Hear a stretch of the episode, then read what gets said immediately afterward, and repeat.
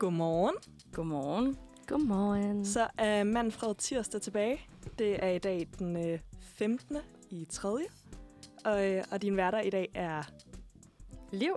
Laura, Og Lene. og Lene er også klar på teknikken, så, øh, så det spiller bare i dag. Det er fandme tre gange L. Det er Det havde tre jeg ikke tænkt gange over, da vi skulle navn til sådan, wow. L-pigerne. Vi have lavet det i alfabetisk rækkefølge, men nej. Nej, vi tog den lige og mixet op. Nå, men har, I, øh, har I haft en god weekend? Det har jeg. Jeg øh, har bare hygget her i København og været ude og nyde det gode vejr. Mm. Og øh, som vi lige snakkede om før, så er det jo faktisk ved at være 3-4 uger siden, jeg sidst har været herinde, så jeg har bare glædet mig helt vildt Ja. til at komme ind og sende noget radio. Ej, hvor dejligt. Det er godt at høre. Jeg er glædet os til, at du skulle være med igen. Yes. og Liv, du har været rundt i Danmark. Ja, det kan du tro.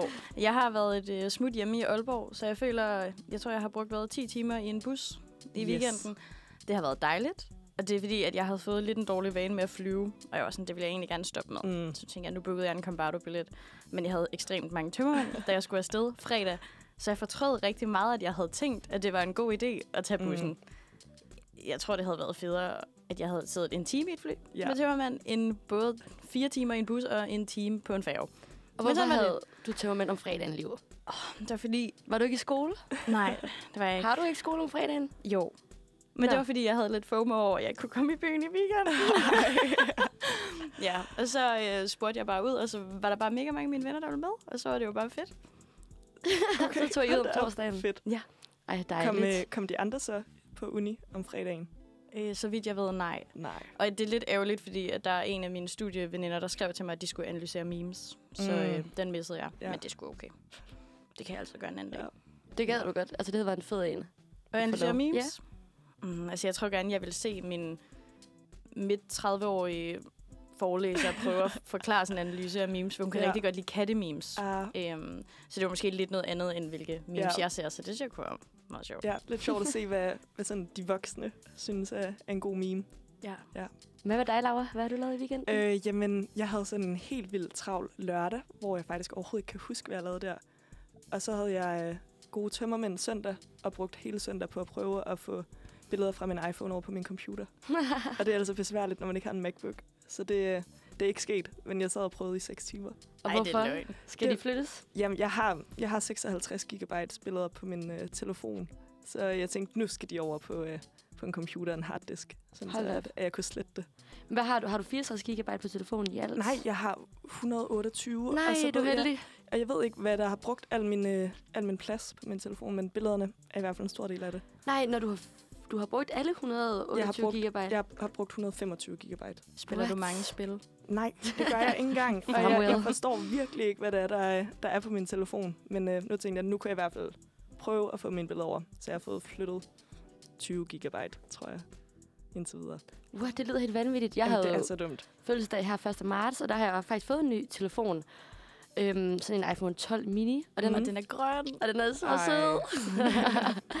Nå, og den har så, øh, hvad har de, 64 gigabyte? Er det ikke det, der er øh, sådan standarden? Jo, det tror jeg. Nå, men så allerede faktisk her i sidste uge fik jeg en notifikation om, at der ikke var mere plads. Så hver gang jeg skal tage et billede, så, det, så kan du slette andre billeder. Ej. Og så skal man Men det er jo fordi, at jeg lavede en øh, backup-synkronisering, da ja. jeg skulle have den nye telefon. Så alle mine gamle billeder er kommet med over. Så jeg har jo billeder tilbage fra sådan noget 2019, og det er jo super hyggeligt. Ja. Men det er jo det- så dumt. Det er lige præcis det, der også er på min telefon. Sådan, jeg tror, det tidligste, jeg har, det er fra 2010, som er et billede, jeg tog på min første Nokia-telefon, som bare har fulgt med på alle mine telefoner. Som tænker, nu skal de bare over på en harddisk og væk fra, Det lyder ret telefon. fornuftigt. Men ærligt, altså sådan der, da jeg skulle hjem til Aalborg, der fandt, opdagede jeg også bare en ny struggle, at jeg tror, jeg, jeg følte seriøst, jeg var den eneste i bussen, der ikke havde trådløse høretelefoner. For jeg har stadigvæk dem, man ligesom skal ploppe ind Ja. i ens opladerstik, og det var jo et kæmpe dilemma for mig. Mm. Fordi et, når man har tømmermand, man tænker ikke så langt. Og Nej. to, så skulle jeg jo beslutte mig for, altså sådan, om jeg ville høre podcast eller musik, eller om jeg ville oplade min Ja. mobil, så det var hele tiden sådan en ond cirkel af, at så skulle jeg bare sådan sidde og stige ud i luften i en halv time, og så skulle jeg lige høre, og det var så åndssvagt. Men har du ikke engang hørebøffer? Nej, Du har ingenting, der er trådløst? Nej. nej. Åh, det er også vildt. Sådan retro. Ja, det er lidt retro. Altså, fordi det er efterhånden mange år siden, at iPhone valgte at droppe det der UX-stik. så det var virkelig haft det Hvad der, er det, du siger, Lene? det der dilemma længe. siger. Men øh, vi har et rigtig godt program klar til jer i dag, og vi har faktisk også en gæst med i studiet, som øh, er klar lige her efter et stykke musik, og det er apropos mit dilemma i bussen, en øh, podcaster, vi har med. Så vi skal høre lidt om, hvad det er, han går og laver, og hvad det er for en podcast, han har. Så øhm, Det skal vi nemlig. Men Ja. først så skal vi høre en sang. Og øh, det er den charmerende drengeduo Soon, der er tilbage, og de har varslet, at 2020, 2022 kommer med masser af nye udspil, og Watermelon Girl får øh, dem stærkt fra start, som er den sang, vi skal høre lige om lidt. Og det er simpel instrumentering og stærk lyrik, og det er en rigtig ørehænger, og den kommer her. Godmorgen. Klokken den er 8 minutter over 9, og du lytter til Manfred. Og som vi lige fik øh, nævnt tidligere, så har vi en gæst med i studiet i dag, og det er øh, podcaster Mathias Broby. Goddag. Goddag. Øhm, og jeg tænker, at øh, dig, der sidder derhjemme, det er måske ikke lige hver dag, at du hører om livet som skadedyrsbekæmper, kapitalforvalter eller kaffevognsejer. Men øh, Mathias, som vi har besøg af, han har podcasten Bare Snak, som giver ordet til en række forskellige, helt almindelige danskere. Og den her podcast, den har været er vi lige vendt tilbage efter en lidt længere sommerferie, mm. må Mhm. man sige. Og i den her anledning, så har vi jo så besøg af dig, Mathias. Velkommen til. Tak. Først og fremmest, så vil jeg godt lige starte ud med at sige, paradoxalt øh, nok, så øh, er jeg faktisk meget nervøs lige nu. Er du og det det? vil man ikke tænke. Det tænkte jeg faktisk heller ikke selv, Hvorfor er du jeg det? ville blive. Jamen, det ved jeg ikke. Det er ellers så hyggeligt. Er det, fordi det er live? sådan noget. Ja. Nej, jeg tror, det er, det er fordi, det ikke er min. Det er ikke dig, mig, der styrer det. At nu, det, nu er rollerne ligesom Ja. vendt om. Nu er det mig, Ja. der skal udspørge dig. performe. Men jeg tænker først og fremmest, øh, kunne det være fedt, hvis du lige vil fortælle lidt om dig selv, og fortælle lidt om formatet, hvad det er for en podcast, du laver? Jamen, øh, ligesom dig, Liv, så er jeg fra Aalborg. Det Jeg er fra GU. Øh, og altså, jeg ved ikke, om der er sådan en større idé med bare snak. Øhm, det startede med, at jeg snakkede med, det gør man jo generelt, snakker med Det en masse man, ja. forskellige mennesker. Øhm, men så tror jeg bare, at jeg opdagede, at der er en læring at tage, øh, uanset øh, hvem man snakker med. Og man skal på en eller anden måde passe på, øh, at livet og de læringer ligesom ikke går en forbi, og man ligesom skal se det store i det små nogle gange også. Mm. Giver det mening? Jamen, det synes jeg, det gør. Det er Mm. også nogle meget forskellige, altså mennesker, du taler med, er meget forskellige erhverv. Altså, det svinger jo helt fra en bedemand til en seksolog. Mm. Altså, det spænder meget bredt. Øhm, men jeg tænker sådan, hvordan... Altså, så ideen er bare opstået ved, at du har tænkt, der, der foregår så mange gode samtaler, som ikke bliver optaget. Øh, ja. Og så tænkte du, nu optager jeg det. Ja. Okay. Øhm, og så synes jeg også, der var en mangel på, på den slags jo. Mm. Må man lige få noget kort baggrundsinformation om Mathias? Hvad laver han ved siden af det her podcast, og hvem han er? Åh oh, nej. Nej. Jeg lever inde i podcast-universet. jeg er ikke andre. Øh, jeg, hvad skal jeg sige? Jeg går på RUK. Mm. Øh, jeg er fra Aalborg. Øh, jeg læser meget passende på en eller anden måde humanistisk bachelor. Så det er jo meget altså nede i samme sti. Det er bare et stort feltstudie. Ja, på, på en eller anden måde. På en eller anden måde. Men jeg tænker også, altså det der med, at man ved jo godt, at principielt kan alle jo lave en podcast. Men altså, har du masser af udstyr eller sådan noget, eller kommer du bare ud med din mobil ved folk, og sådan, så ruller vi? Jamen, øhm, jeg ved ikke helt. Nogle gange så tror jeg, at folk de forventer, at man kommer kun med sin mobil. Og så nogle gange så forventer folk, at man kommer med sådan en kæmpe radiosetup. Fordi Ja. jeg kommer altid ud til folk og laver det hos dem. Jamen altså i deres private hjem? Ja, eller arbejdsplads. Okay. Øhm, men altså, jeg ved ikke, om du vil have sådan helt ned i det tekniske, men jeg har jo bare en helt almindelig, øh, det hedder en Zoom Ja, recorder. ja bare sådan en H1N. lille en. Okay. øh, og så har jeg to øh, sådan nogle lavalier øh, mikrofoner, Mm. der er meget bevægelige. Øhm, Så du har Så et lille setup med. det kræver ikke så meget at starte, vil jeg Okay. sige. Men synes, har det været svært at finde interviewpersoner? Fordi nu kender jeg også dig privat, og jeg kan huske, at du begyndte at fortælle, om du gerne vil lave det her program, og så tænkte jeg, okay, hvordan vil du... Mm. Altså, hvordan finder man lige folk, der vil snakke med en helt nyopstartet podcaster? Altså, hvordan får man ligesom gang i det? Altså, ja, nu, nu bryder jeg lidt den fjerde, øh, hvad hedder det, hvad skal man sige, væg. Det gør mig lidt uschammerende, men man skriver mange mails. Man er lidt en, øh, må, jeg godt, må man godt sige, grimor. Jeg er lidt en luder for, øh, altså for at folk de gider at svare. Ja, det kan jeg Øh, fordi der er mange mails, og det er ikke alle skadedyrsbekæmper, der synes, det er lige så fedt, for eksempel. Nej, men det er netop det, jeg tænker, fordi det er jo også altså sådan, nogle sjove erhverv, du finder, altså sådan, og hvordan man lige finder frem til, hvilken skadedyrsbekæmper skal man kontakte. Mm. Og der skal jeg jo ligesom øh, på en eller anden måde bilde dem ind, at jeg har let specifikt lige præcis efter dig. Mm. Men i virkeligheden så har jeg jo skrevet 30 mails, jo. Okay. Tror de på det så? Det ved jeg ikke. Det skal vi selvfølgelig heller ikke sidde og råbe her ret. Eller, eller Nej, røbe jeg synes da ikke, at vi skal sidde og udspørge på den måde.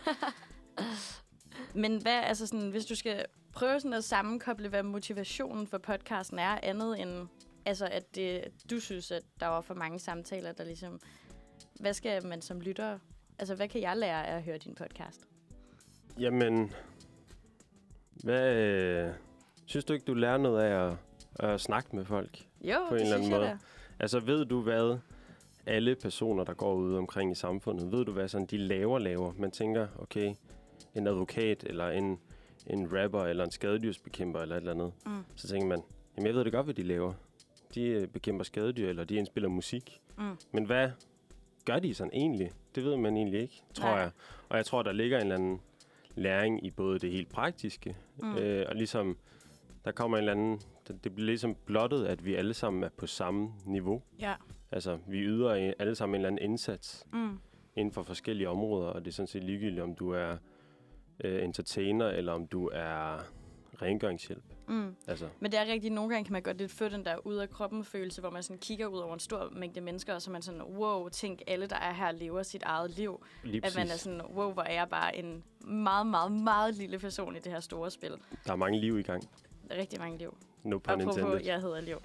Men, øh, og jeg synes bare, at, altså jeg spørger også kun, fordi at jeg selv synes, det er fedt, at det også svinger så meget, at du ikke ligesom sådan har valgt, okay, men jeg taler kun med folk inden for det her erhverv, at det både kan springe fra akademikere til altså, socioassistenter, at der ligesom ikke er sådan en, nu undersøger jeg kun det her erhverv. Ja, fordi sådan ser samfundet egentlig ud. Ja. Altså, Men synes du, det er svært at møde alle på lige fod, eller sådan, er der forskel i, hvordan du går til det? øh, absolut ikke. Altså, Det er der ikke. Det, det er helt lige for alle. Alle er øh, lige. Ja. Jeg tænker, nu skal vi lige høre et stykke musik, og så har jeg lidt flere spørgsmål til, hvordan det lige forløber sig, når du kommer hjem i skadedyrsbekæmperens private hjem. Helt sikkert. Det glæder vi til at høre os til at høre meget mere om. Nu skal vi høre en uh, musikalsk stue, der er på vej ud af, uh, det kommer fra Aarhus, og de hedder Smart Patrulje og byder på noget indie synthpops, og uh, deres nyeste single, Invisible Woman, er en, som man bare skal lukke øjnene til og drømme sig lidt hen til, og den kommer her. Ja, og som vi nævnte lige inden vi hørte et stykke musik, så øh, skal vi videre med interviewet med øh, Mathias, som har podcasten Bare Snak. Jeg tænker, nu skal vi gå lidt mere i dybden med, hvad det egentlig er for nogle samtaler, du har med folk, og hvordan det foregår. For jeg har i hvert fald skrevet nogle ting ned, som er noget, jeg har tænkt over, når jeg har lyttet til din podcast. Og først og fremmest så tænker jeg, eller har jeg i hvert fald tænkt over, om optager du lige så snart du træder ind ad døren ved folk? Det synes jeg, øh, det synes jeg man skal. Det skal man. Fordi det er der, hvor altså, folk er mest ægte før og efter, mm. man har optaget podcasten. Hvilket sådan er lidt dumt. Og så Okay. prøver man sit bedste, imens mikrofonen er tændt. Ja. Men hvis de ikke sådan helt er klar over, altså når man træder ind ad døren, så ved de jo ikke, mm. øh, at mikrofonen er tændt. Det informerer dem selvfølgelig om bagefter. Ja. Øhm, men det er der, hvor man får den der, Nå, hej, og ej, jeg skal ikke lige rydde op, og ja, der er en kat, der løber rundt, Mm. og du ved, sådan de der umiddelbare indtryk. Ja, Og det er dem, jeg synes, øh, der er meget sådan jordnær. Mm. Og du kommer typisk hjem til folk på enten deres arbejdsplads eller private hjem? Ja, jeg er ikke øh, vant til at sidde i et øh, sådan radioagtigt studie inde i Inderby. Jeg, Mm. øh, jeg plejer at være ude i en eller anden boligblok i Rødovre eller sådan noget. Ja. Men synes du ikke også, det kan være grænseoverskridende, det der med, at så skal du ligesom komme hjem til en helt fremmed person, og så ruller den bare? Altså, jeg tænker faktisk, det er mest grænseoverskridende for dem. Ja. Altså, for at være ærlig. Det vil jeg synes. Mm. Altså, jeg forstår heller ikke helt folk, de har lyst, men, men det synes jeg også taler til, at vi alle sammen er sådan rimelig solide mennesker, og vi vil hinanden det godt, Ja. sådan ret grundlæggende. Folk er jo ikke bange for at få folk indendørs. Altså, Og så er du også altid kage med. Det føler Ja. jeg, at det er altid en god sådan, det er en icebreaker. god, god buffer. så hygger I lidt over det. Mm. Men øh, jeg tænker også, at når du netop sådan kommer hjem til folk i deres private hjem, føler du så som ja, podcaster, at du skal påtage dig en eller anden form for interviewrolle, eller kommer du som privatperson og giver ligesom... Altså, jeg tror, øh, sådan, den, den, der optræder på en eller anden måde, altså interessen, okay, nu prøver jeg lige at sige noget avanceret her. Okay. Interessen kommer fra mig som person, Ja. men den, der ligesom øh, dirigerer interviewet, det er en eller anden interviewrolle. Mm. Jeg har et eksempel. Mm. Øh, jeg lavede en med min mor på et tidspunkt, Ja. fordi hun er sygeplejerske, så tænkte jeg, okay, jeg tager bare min mor. Øh, jeg taler med hende om at være sygeplejerske. Øhm, og der var det sådan lidt underligt, fordi at hun ved jo, hvem jeg er som person. Ja. Men så skulle jeg være interviewer i, i den Ja. ligesom kontekst. Og det var sådan lidt en, det var lidt en mærkelig størrelse. Ja, Altså- det kan jeg godt forestille mig. Men i forlængelse af det, altså forbereder du alle spørgsmål på forhånd, eller lader du den ligesom bare flyde, samtalen? Øhm, det er lidt ligesom, når man skal have en præsentation for klassen. Ja. Så det er stikordform. Stikord. Mm. Men det er jo bare fordi, når det er så vidt forskellige mennesker, du kommer ud til, så er det jo heller ikke alle, hvor man sådan kan forvente, at de lige griber den. Altså, du må vel også have haft en, et interview, hvor du har været sådan, du Ja. giver mig ingenting. Enten så griber de den overhovedet ikke, eller. Ja. så griber de den sindssygt meget og bare sprinter afsted i en eller anden retning. Og så skal man sådan prøve at holde fast i dem. Ja, og der er det jo nok så interviewrollen i dig, der bliver nødt til at gå ind og dirigere, fordi man er sådan, Ja, fordi mig som person, vi vil bare tale ud af en eller anden retning. ja, det altså. Kunne jeg godt forestille mig. Men har du sådan en historie, som står allermest tydeligt for dig, hvor du var sådan, det her, det var altså en episode, du er særlig glad for? Eller Altså et eller liv. andet?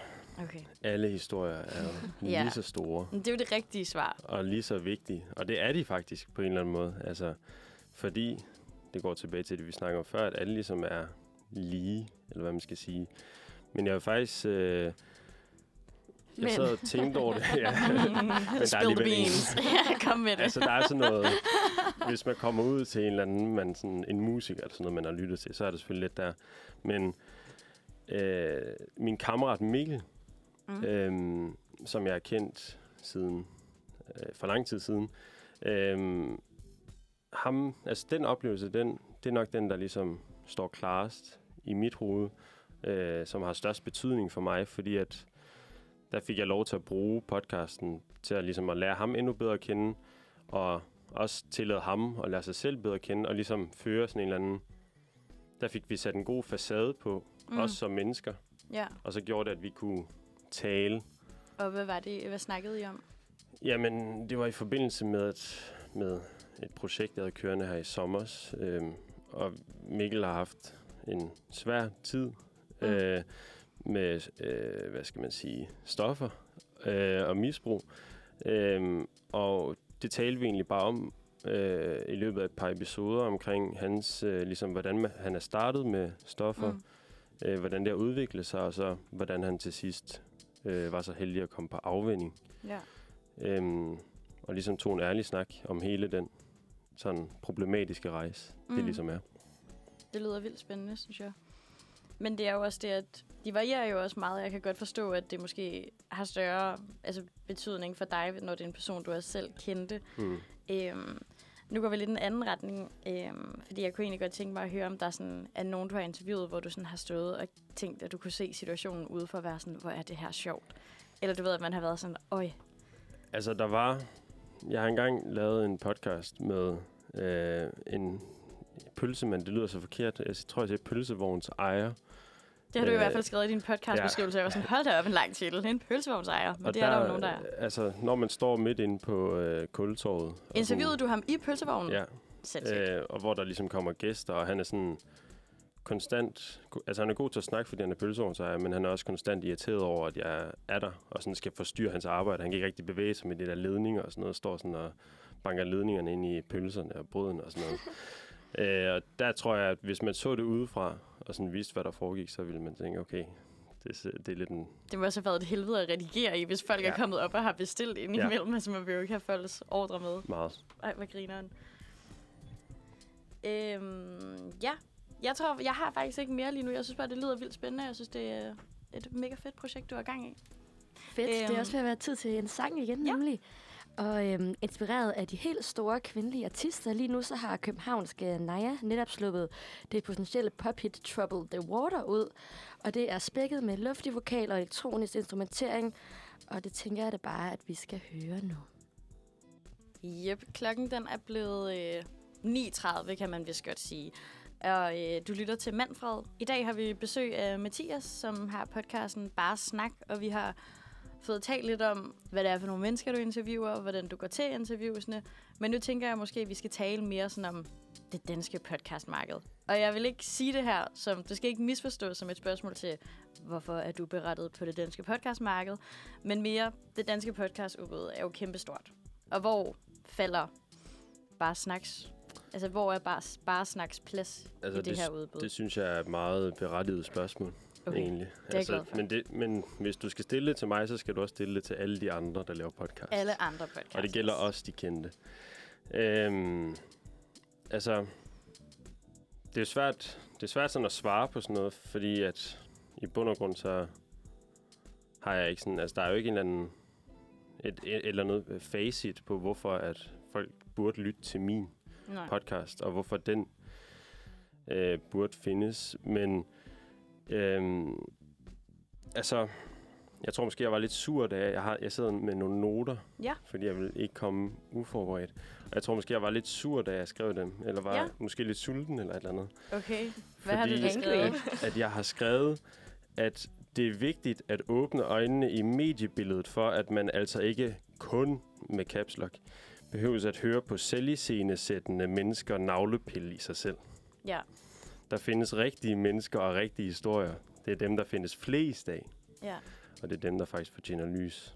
Og det synes jeg faktisk, øh, det statement, det, det står jeg ved i dag, selvom jeg er med. Det synes jeg også giver sindssygt god mening, fordi når man tænker på din podcast og det format, du ligesom kører, så på en eller anden måde minder det jo lidt om Christian Fuglendorfs Hvad så? Men der tager han jo så bare ud til kendte danskere og høre om deres liv. Og det er der jo sindssygt mange, der lytter til. Altså, på, hvis man sådan skal drage et eller andet parallel, så øh, Fede Abes Fyreaften. Det, det er nok det ved noget, jeg ikke, hvad er. Det er øh, Anders... Fede Abes Fyreaften? Hvad hedder ham? Er det Anders... Øh, jeg ved ham, der ikke Lund er forskeren. Madsen. Ja, lige præcis. Anders Madsen? Nej. Nej. Nå, ikke Lund Anders Lund Madsen. Ja. ja. Øh, han havde sådan noget, hvor han satte sig ned i metroen eller sådan noget, mm. eller bare generelt var ude omkring danskere, og så faldt i snak med nogen og optog det. Ja. Øhm, og så endte det ud i sådan en snak om, når man hans mor havde cancer, og han arbejdede mm. hårdt for, og ja. et eller andet, din og datten og sådan noget. Og sådan, det var sådan meget ægte historier. Mm. Og så var han jo så god til ligesom at få de historier frem. Ja. Og, og det tror jeg altså, det er nok det, der ligger nærmest. Nogen har sagt programmet om ingenting af Oliver Ende. Ja. Men øh, det er jo nok det mest navlepillende program, der findes. Så, ja, okay. så der, der må jeg sige... Det, den sammenligning er du ikke glad for? Nej. Mm. Men jeg tænker også, at... Oh, det var lidt som om, jeg havde et rigtig godt spørgsmål klar, men nu gik jeg tabt fuldstændig lige tråden, jeg havde noget, jeg gerne ville spørge om. Øhm, jo, jeg tænkte, altså dem, du er ude og interviewe, Hvordan er responsen efter? Altså sådan, hører du fra dem efter du har været derude, og altså, hører de selv episoden og vender tilbage? Altså sådan, får du sådan feedback? Det er meget blandet. Altså steder, der har en marketingsafdeling eller et eller andet, ja. de er som regel mere interesserede i at høre det bagefter. Ja. Men en øh, VVS'er, der har sin, sit eget geschæft, og bare sådan gerne godt kan lide at grave i toiletter og sådan noget, mm.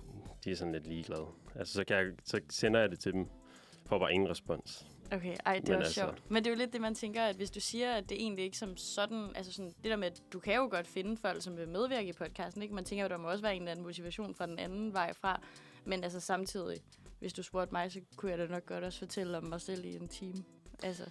Ja, altså, der er helt sikkert et eller andet reklame øh, øh, værdi, I guess, i at lave mm. en podcast mm. med mig, men jeg, men jeg tror ikke, at det derfor, de gør det. Jeg tror ikke, det er derfor, man gerne vil medvirke. Jeg tror ikke, at det er, er så øh, sådan kyniske og markedsdrevede motivationer, mm. som det. Jeg tror, det er meget mere menneskeligt. Ja. Jeg hørte også lige det afsnit, hvor du ude og besøge et mandehjem mm. i weekenden. Og der er det, altså som du siger, det er jo ikke fordi det er reklamedrevet, men man kan jo godt høre, at de synes jo også, det er sygt fedt at få vist, hvad et mandehjem egentlig er, og mm. få droppet alle de der stereotyper, at det kunne være alt fra en direktør til en øh, arbejdsløs familiefar, eller altså hvad det er, hvor at man ligesom bliver klogere på det. Så på den måde er det jo fedt, at man får åbnet op om, hvad der egentlig foregår på de mandehjem, eller de andre steder, du er ude at besøge, uden at det bliver reklame. Altså, det er jo Anders Akker og så mig. Der har været. eller mig og Anders Akker, der har været ude på mandehjemmet i Esbjerg, vil jeg godt lige sige. Så det er altså deroppe, man, det er der, man skal Det kan op, være, hvis man... hvis du får en Uniradio-mail, så kan du lave en bare snak med Anders Akker. Det er måske rigtigt. Det kunne være for sindssygt. ja, den hørte jeg i hvert fald, og det var i hvert fald, altså, der var meget, jeg ikke vidste, der blev klogere på. Ja. Så, og det er jo fedt. Jeg tror også, at netop det, jeg også godt kan lide ved din podcast, er, at du også møder folk meget i øjenhøjde. At man kan mærke, at du går lidt til alle lige meget, hvem de er. Altså sådan, både uddannelse og social. Altså sådan, at den kører ligesom bare. Det synes jeg, det skal man have ros for. Har- Har vi mere tid, før der kommer sådan en eller anden sang? Er der noget, du gerne vil sige? Nej, eller? nej, det er bare øh, i forhold til det, så øh, har jeg lige optaget en med en rengøringshjælp, og vi Ja. snakkede netop omkring det der med, at der ligesom er sådan nogle prestige, altså der er sådan et kastesystem, Mm. om man vil det eller ej, i hvad for nogle jobs, der har mest prestige, og hvad for Ja. nogle sådan, positioner i samfundet, der har mest prestige, og hvad der sådan er mest værd. Mm. Øhm, og det er sådan mit podcast jo en eller anden god motivation for ligesom at, at bryde Ja. de rammer, øhm, fordi at, ja igen, alle er lige i mit hoved. Mm. Men der er det jo så sjovt, at du kommer ud som to be akademiker og tager samtalen, men i det mindste tager du samtalen ligeværdigt med alle. Det er rigtigt. Det er rigtigt. Der vendte jeg den lige om 180 ja, grader. Men altså, det er jo ikke... Øh, Men jeg, kan bare ikke, jeg er bare ikke så god med fingrene, hvad skal man sige. Eller jeg er ikke så god du med kunne ikke hænderne. være håndværker. Nej. Det kunne ikke have været dig. Damn. Men øh, det har været virkelig hyggeligt at have dig på besøg, og sindssygt spændende at høre om det, du laver i din podcast. Og så vil jeg bare anbefale alle, der lytter med, at give Bare Snak et lyt. Man kan høre den der, hvor du finder din podcast. Kan man ikke det? Alle steder? Alle steder. Alle steder. Og det er hver fredag, der kommer en ny episode. Yes. Og der er en Instagram, man kan følge, hvor der kommer lidt små historier Bare undervejs. snak med folk. Og der vil jeg gerne lige sige skud ud til No Rumors to Beat. Udover bare snak. Det skal nok blive til noget. Okay, lad os øh, høre en sang on that Yes, note. vi skal høre Shanona, der netop har sluppet sin anden single, Paloma, fra hendes kommende EP. Og den kommer her. Velkommen tilbage til Uniradioen. Så er vi tilbage. Det er vi nemlig, og vi har lige sagt farvel til Mathias, der var inde som gæst her til morgen og fortælle om sin podcast. Og det var mega spændende, så den skal man lige uh, gå ind og finde. Det skal man. Podcast. Vi har allerede uh, smuglet lidt her i weekenden, Ja. ja. vi jo godt vidste, at han skulle komme på besøg, og vi kan i hvert fald klart anbefale den, det tænker kan jeg. vi. Men vi skal jo bare videre med morgens program. Ja, Og Laura, jeg skal vist bare kaste bolden over til dig, for det var det ikke noget med, at du fik ugens udfordring i Det- sidste uge. det gjorde jeg nemlig. Det var uh, Josefine, der var så sød at sende en udfordring over til mig. Uh, og vi har jo ikke kunne høre uh, podcasten fra sidste uge, så, så jeg har fået at vide, at jeg bare skulle sige ja til alting. Mm, og vi skal hel måske dag. lige fortælle, at grunden til, at vi ikke kunne høre podcasten, var, fordi vi var i biografen, da det blev sendt, Ja, og der, gik en, der var en fejl med optagelsessystemet, så den er desværre ikke at finde i Nej. podcast-appen. så, så I må bare tro på, at det er rigtigt, det vi siger. Yes. At Og jeg hvad siger du så, at udfordringen var? Ja. Jamen, jeg skulle, øh, jeg skulle have en yes day, hvor jeg sagde ja til alting en hel dag. Alt. alt. Og, øh, og jeg tænkte, da jeg fik det at vide, var jeg sådan, åh oh, nej, det her, det bliver bare presset. Men øhm, så kom jeg i tanke om, at jeg behøvede jo ikke at fortælle nogen, at jeg skulle sige ja Nej, til jeg har faktisk godt, fordi nu det er jo ikke nogen hemmelighed, at Laura og jeg, vi går i, øh, på skole, studie sammen, og Ja. vi er på hold sammen, og vi ser hinanden hver eneste dag. Og jeg havde godt tænkt sådan, åh, nu kunne jeg være den rigtige Ja, ledeveninde, Og og, være sådan, hey, Laura, hun har sådan en yes day, skal vi lige finde ud af, hvor det, når det er? Og så sådan, Laura, Ja, må jeg få en kop kaffe? ja. Ej, min studiegruppe, for jeg fortalte faktisk til dem den dag, at jeg fik Mhm. udfordringen. Og så var der også en af drengene, der sagde, Nå, men du laver vel bare vores opgave, gør du ikke? Og så sagde jeg, det er ikke i dag, jeg har yes day. Ui. Ja, så, så jeg sad for heller ikke at fortælle til min studiegruppe, når det var. Nej, smart. Nå, Ja. Og hvornår blev det så? Jamen, så blev det faktisk dagen efter, tænkte jeg. Øh, onsdag gjorde jeg det, og øh, det gik egentlig meget fint. Det var jo meget let bare at gå og sige ja og være positiv. Og jeg synes heller ikke i forvejen, at jeg er sådan en nej-hat person. Men så i løbet af aftenen var jeg sammen med en af mine venner, øh, og vi skulle lave mad, og han spørger så, om jeg vil have dansk vand. Og jeg kan ikke så godt lide dansk vand, men jeg siger ja. Og så Ui. siger han, eller vil du have almindelig vand? Og så siger jeg, ja, det vil jeg gerne. Og så, Så står han, han mest bare der? og er sindssygt forvirret og siger, vil du have dansk vand? Jamen, det vil jeg gerne. Vil du have almindelig vand? Jamen, det vil jeg gerne. Endte han bare med at sætte begge ting på bordet. og jeg bare var mega irriterende gæst. Øhm, så ja, så spiste jeg også en tomat. Jeg kan ikke lide tomat. Nå, hvordan sådan, skete det så? Jamen, det var, vil du have et stykke tomat? Ja, det vil jeg så gerne. Ja, Og det, jeg kan stadig ikke lide tomat. Så øh, men du døde ikke af det. jeg døde ikke af det, nej. Men øh, så tænkte jeg, okay, det var da egentlig en ret let dag, så det øh, fortsatte jeg bare med dagen efter, og det gik egentlig også meget fint. Og så var det faktisk først fredag aften, da en af mine venner spørger, om jeg vil med i byen, er jeg nødt til at sige nej, fordi at jeg skulle til ishockeykamp. Nå. Så der, der døde den. Men ellers en god streak på, øh, på sådan to og en halv dag. Ja, okay, fair nok. Så Ja. fordi hvis det havde været altså, inden for de 24 timer, og du var blevet Ja, spurgt, om du var med i byen. Mm, Så var det jo så en havde ja. jeg skulle sige ja, så Ja. måtte jeg tage afsted efter kamp. Også fordi, altså sådan, ja, og der er jo ikke nogen, der siger, at bare fordi man tager i byen, er det ikke fordi, man skal Nej. altså, drikke alkohol eller være ude hele natten. præcis. Det kunne nemt lige være ude og drikke en sodavand Ja. og så hjem igen. Og så var det det. Men øh, ja, det var faktisk Nå, ej, en, spændende. en fin oplevelse lige at være ja-hat ja, dagen. så måske lidt en opfordring til alle lytter derude Ja. at prøve det en gang imellem. lade være med at sige bare nej til det hele. Ja, Spis en tomat, drik noget dansk vand. ja. Ej, men jeg føler også, at du var heldig, fordi man kunne godt... Jeg var så heldig, altså, at der ikke var nogen, der misbrugte det, eller lige øh, sådan havde lugtet lunden om, at Nå, hmm, Laura har det sagt meget ja i dag. Så øh, ja, og der var ikke nogen planer, der sådan ligesom crashede over hinanden. Men nu skal Men- jeg jo give, øh, give en udfordring videre. Og jeg har siddet og kigget på, hvem der, øh, der sender i næste uge, og har valgt, at det skal være Thomas, Ui. der får næste uges udfordring, eller den her uges udfordring. Og det, er, og det er egentlig en, som jeg vil være ret glad for at få, fordi at det er noget, jeg gør i forvejen, og det er at skulle øh, deltage i en konkurrence hver dag. Hver dag? Ja, altså det er lidt lige meget, hvilken slags konkurrence det er. Om det, øh, det kunne være et skrabelod, eller en eller anden mailingliste, hvor man opretter sig på et nyhedsbrev, og så er man med i konkurrencen om 10% eller 5.000 eller et eller andet. Så deltage i en konkurrence hver dag. Og det siger du simpelthen, du allerede gør? Ja, det gør jeg da tit. Jeg elsker at deltage i konkurrencer på Instagram og Facebook. Og i sidste uge, der vandt jeg en kagemand, fordi jeg deltog i en Facebook-konkurrence, så jeg tænkte, at den kan kan jeg lige så godt køre videre. Og så kunne det være, at Thomas vandt noget lækkert. Ej, det er rigtigt. Det, og det, det, jo, det, det kan jeg jo faktisk skrive under på, for du havde kagemand med i skole til os alle sammen. Ja. eller på studiet. Ja, så jeg tænkte, at øh, så kunne Thomas lige få en god oplevelse der, og måske vinde et eller andet lækkert. Nå, hvor sjovt. Og du siger, at han skal deltage i en konkurrence hver dag Ja. i den næste uge. Ja, Startende fra i morgen, eller... ja. Så det kører sådan fra Ja. onsdag til... fra onsdag til mandag. Ja. Ja, en konkurrence om dagen. Og det må Mindst. være altså, alt fra at gå ned og købe en lottoseddel til Ja. at finde noget på Instagram, Lige Facebook. Præcis. Sådan en kommentar, ja tak. Øh, gå ind på, du ved nogle gange, hvis man går ind på en uh, tøjhjemmeside, og så står der, meld dig til nyhedsbrevet og øh, vær med i konkurrencen om at vinde hele din ordre. Mm. Ja, det kan være alt sådan noget. Ej, hvor spændende. Men har du nogensinde vundet andet end den her kagemand? Fordi jeg synes også nogle gange, jeg prøver at deltage i de her Ja. konkurrencer, og der er aldrig held. Altså, jeg har engang vundet en højtaler fra Gifler, og så har jeg vundet øh, sådan taske, et eller andet fra Tuborg, med køletaske med tæppe i. Og øh, dengang, at folk de havde deres egen blogs på Facebook, vandt jeg også to iPhone 4 covers. Så What? Jeg byder lige ind her. Jeg har lige været væk i to sekunder. Jeg har også engang vundet en Facebook-konkurrence, hvor jeg vandt to Jane König halskæder til Ja. en værdi af 4.000. jamen lige præcis. Nej. Altså, der er jo nogen, der vinder Ja. ja. de der fucking konkurrencer nogle gange. Så, Jeg øh, føler bare nogle gange, det er scam, fordi at jeg aldrig har vundet noget. Jeg har aldrig hørt om folk, der vinder, og man er sådan, kan vide, om de bare udlåder det. Og så kan de mm. se, at deres øh, nevø Ja. har liket, og så er sådan, Nå, Bertram, du vandt i dag. Ja, Mm. men øh, jeg synes, Thomas han skal have chancen for at, at vinde noget. Ej, mega chancer Til det. Den, Fedt. øh, Ja. den kaster vi videre til Thomas, Det og så glæder vi. os til at høre, hvad han finder på af konkurrencer, og ham, om han er så heldig at vinde noget. Mm. Nu skal vi høre en sang, og det er Verona, som øh, synger om det, vi alle har tænkt på de sidste to år, nemlig et lukket byliv. Og dermed også et lukket dansegulv. Tempoet i den her sang, det er skruet op, og der er lidt EDMB-vibes over rytmikken, hvilket er en cocktail, der giver lyst til at svinge træbenet lidt til det ørehængende nummer.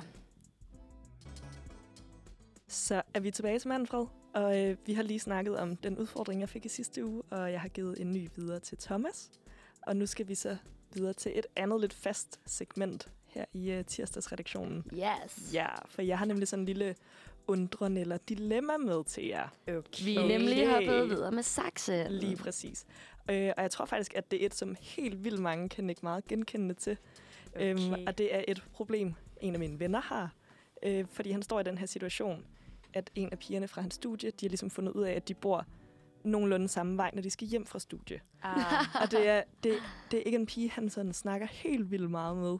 Øh, og hun vil måske gerne følges, og han ved ikke rigtigt, om jamen, skal han følges med hende de her 5 kilometer med sådan lidt tom small talk, eller skal han cykle helt vildt hurtigt hjem, eller lige gemme sig og cykle en omvej, eller sige det til hende, at jeg vil faktisk gerne bare cykle alene hjem og lige høre podcast, eller mm. Et eller andet. Har de fulgtes nogle Jamen, gange? Ja, de har lige der i starten været sådan, nå, ej, hvor sjovt, skal du også den her vej? Men øh, han synes ikke, det var så nice. Og jeg kan i hvert fald bare godt genkende det, også fra folkeskolen og gym, Mm. at man sådan lige, åh nej, der er en eller anden person, der skal jeg bare ignorere, eller ja. gemme ud på toilettet, indtil de er gået. Jeg tror, det er en situation, alle kender. Ja, lige præcis. Også fordi man har dage, hvor man er vildt snaksalig. Ja, Altså, fordi jeg bor på Østerbro, og alle mine veninder bor på Nørrebro. Så når jeg skal hjem, så kan jeg følges med dem til sådan rådhuspladsen, og så drejer de alle sammen den anden vej. Og så har jeg jo stadigvæk ret langt hjem, ja. Og der bliver jeg altid lidt ked af det. Jeg er sådan, wow, hvorfor er der aldrig nogen, jeg kan følges med hele vejen hjem? Men så er der også bare andre dage, hvor jeg har sådan en... Og jeg kunne godt finde på at lade være med at følges med mm. til Mhm. rådhuspladsen, fordi jeg har bare behov for at være alene. ja. Altså sådan... Og især også, når det er en, man ikke er sådan super gode venner med. Men så tror jeg, så bliver man også nødt til at tænke, at den er måske også gengæld. Ja. Det kan også være, at hun ikke har At lyst til at følges med dig hver dag. Men vil det så ikke være super underligt, hvis begge cykler sådan, den ene lige foran den anden, og de bare altså ikke anerkender, at hinanden er der? Skal man- jo. Det ved jeg ikke. Altså, så jeg synes, at der er nogen fra mit hold, der også overhaler altså, hinanden på cykelstien uden at vinke -agtigt. Ja, Jeg tror bare sådan... Men det, det, det kan også være... Det synes jeg også er lidt skørt. Ej, men altså, ej, den er ærgerlig, og det er, som du siger, Liv, det der med at bo tæt på nogen, som man skal følges med hver dag, det kan Ja. enten være det fedeste i verden, Lige hvis man bare præcis. sådan, wow, det er det min bedste, altså i gymnasiet, både mig og min bedste veninde ret tæt på hinanden, så Mm. vi mødte tit hinanden, og da hun fik øh, bil, så kørte hun tit lige forbi og hentede mig, og så fulgtes vi altid. Fuck, og det var mega dejligt, og så kunne vi lige gå, og hun kunne lige nå at ryge en smøg, inden vi skulle ind og have time der om morgenen, og det var Mm. mega fedt. Men hvis, hvis der havde boet en lige ved siden af, som jeg ikke rigtig havde så meget fælles med, og ikke rigtig havde behov for at skulle snakke med, så ville jeg jo også have været super træt af det. ja, Altså, det kommer jo så meget an på personen. det det. Men jeg synes altså bare lige med altså sådan transport på den måde, der er det jo det samme som, at hvis de skulle med metroen sammen hver dag, man behøver ikke at snakke Nej. sammen. Og jeg tror også, at han skal ikke gå og tænke, at han er arrogant eller nederen for at være sådan, jeg bliver lige stående herude og snakker i to minutter, så hun er hoppet på cyklen, og så kommer Ja. jeg bagefter. For jeg tror heller ikke, hun tænker over det. Nej. Jeg vil i hvert fald ikke selv tænke over det. Mm. Jeg kan bare huske, at i folkeskolen, der er mig og min bedste veninde, vi boede også lige ved siden af hinanden, og vi fulgtes altid hjem fra skole, og det var bare luksus. Mm. Og så er der en pige, der flytter sådan over til vores område af, Åh. fordi hendes forældre blev skilt eller et eller andet. Jeg kan ikke huske, hvorfor hun flyttede. Men så skulle hun jo i hvert fald også den vej hjem, Mm. og vi magtede bare ikke følges med hende. Så vi gemte os altid ud på toilettet i 10 Ej, minutter bagefter. Laura. Og så cyklede vi hjem.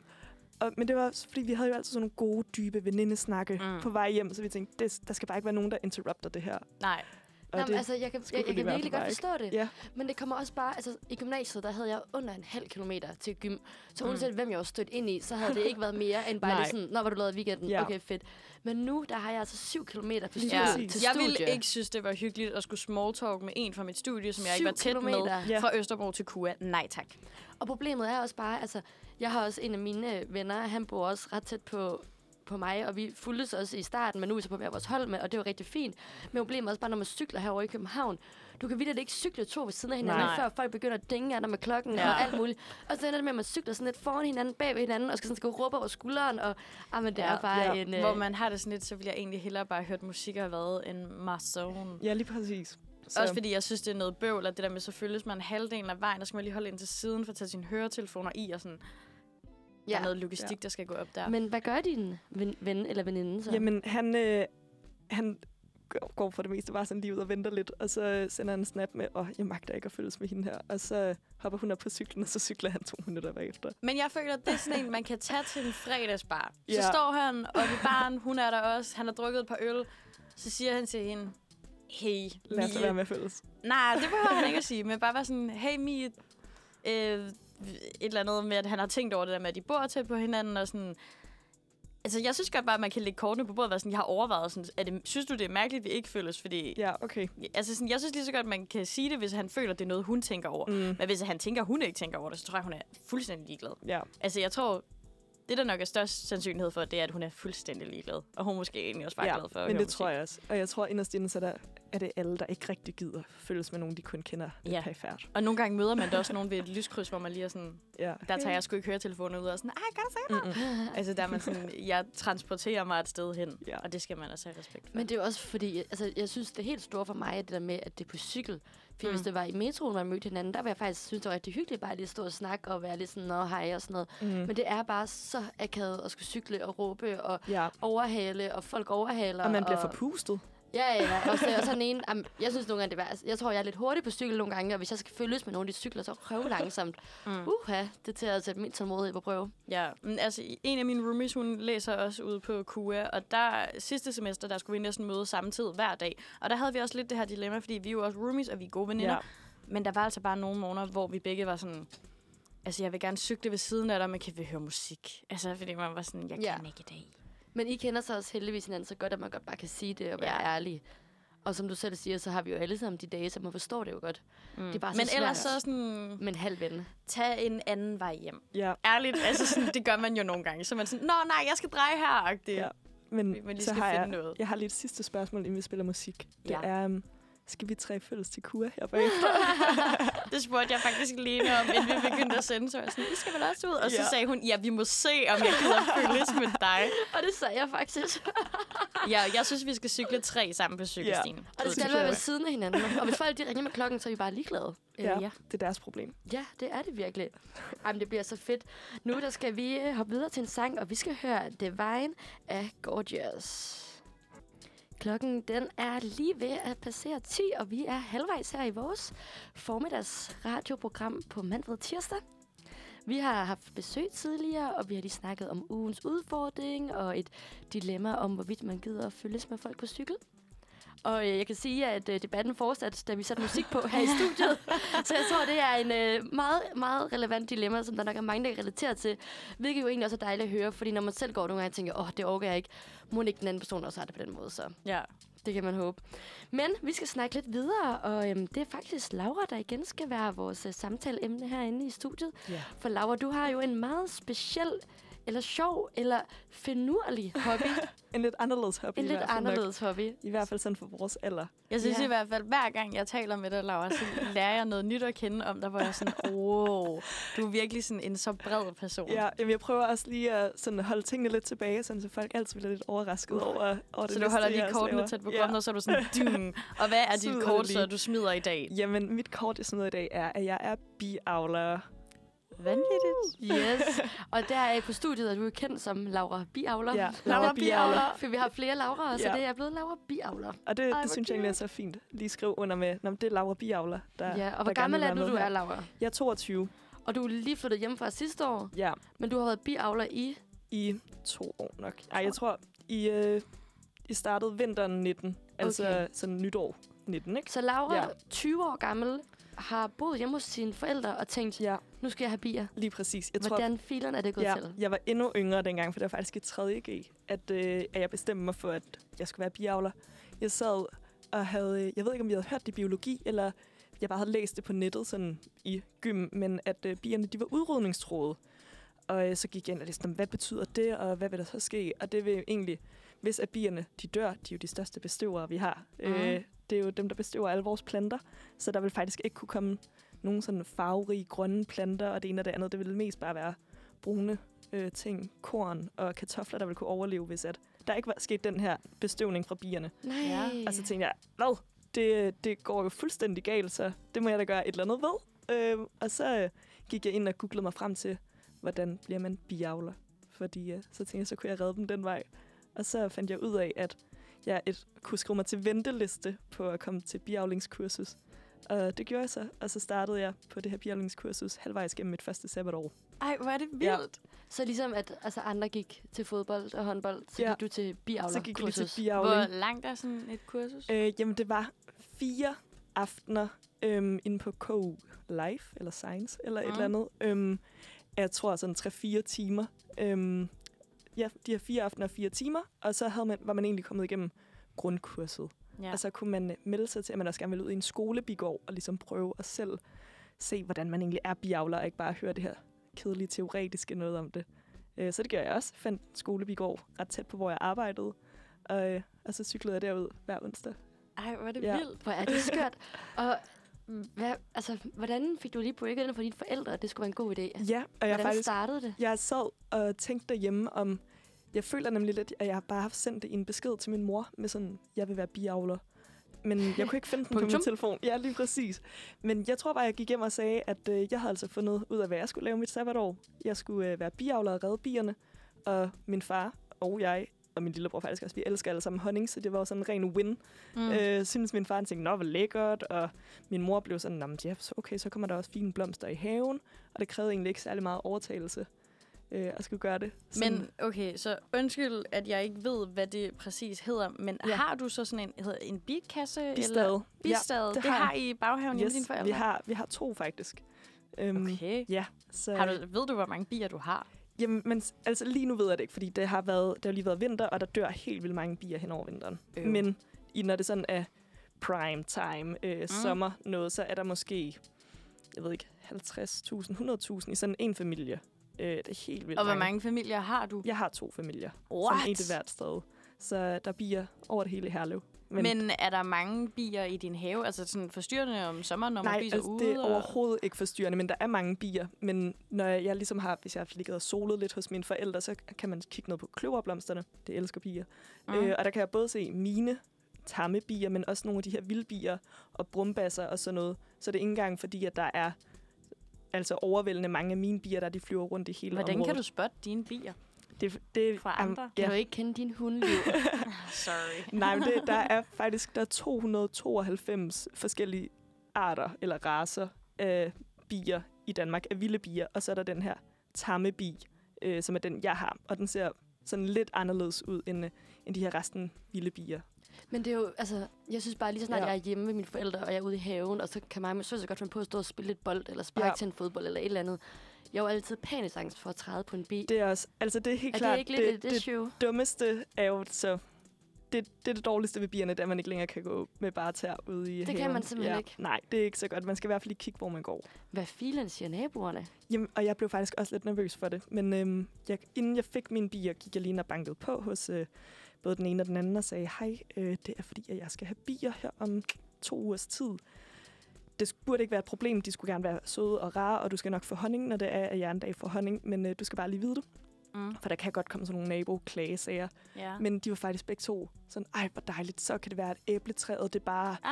bare går fuldstændig i gang i år, og åh, hvor fedt, og du klipper bare vores træ, hvis der er noget, der lige skygger ned for bierne. Ej, hvor Så det er fedt. mega large øh, med Nå, naboerne. fantastisk. Hvor meget honning har du produceret? Jamen, jeg har haft sådan virkelig øh, presset birejse, hvis man Åh. kan sige det sådan. Så sidste sommer, på trods af, at jeg har haft bier i to år, så var det faktisk første gang, at jeg fik honning sidste år. Øhm, og solgte også til folk på studiet. Ej, Men øh, der fik jeg høstet to gange, cirka 19 kilo hver gang. Ja. Wow. Så det var mega lækkert. Ej, det lyder helt vanvittigt.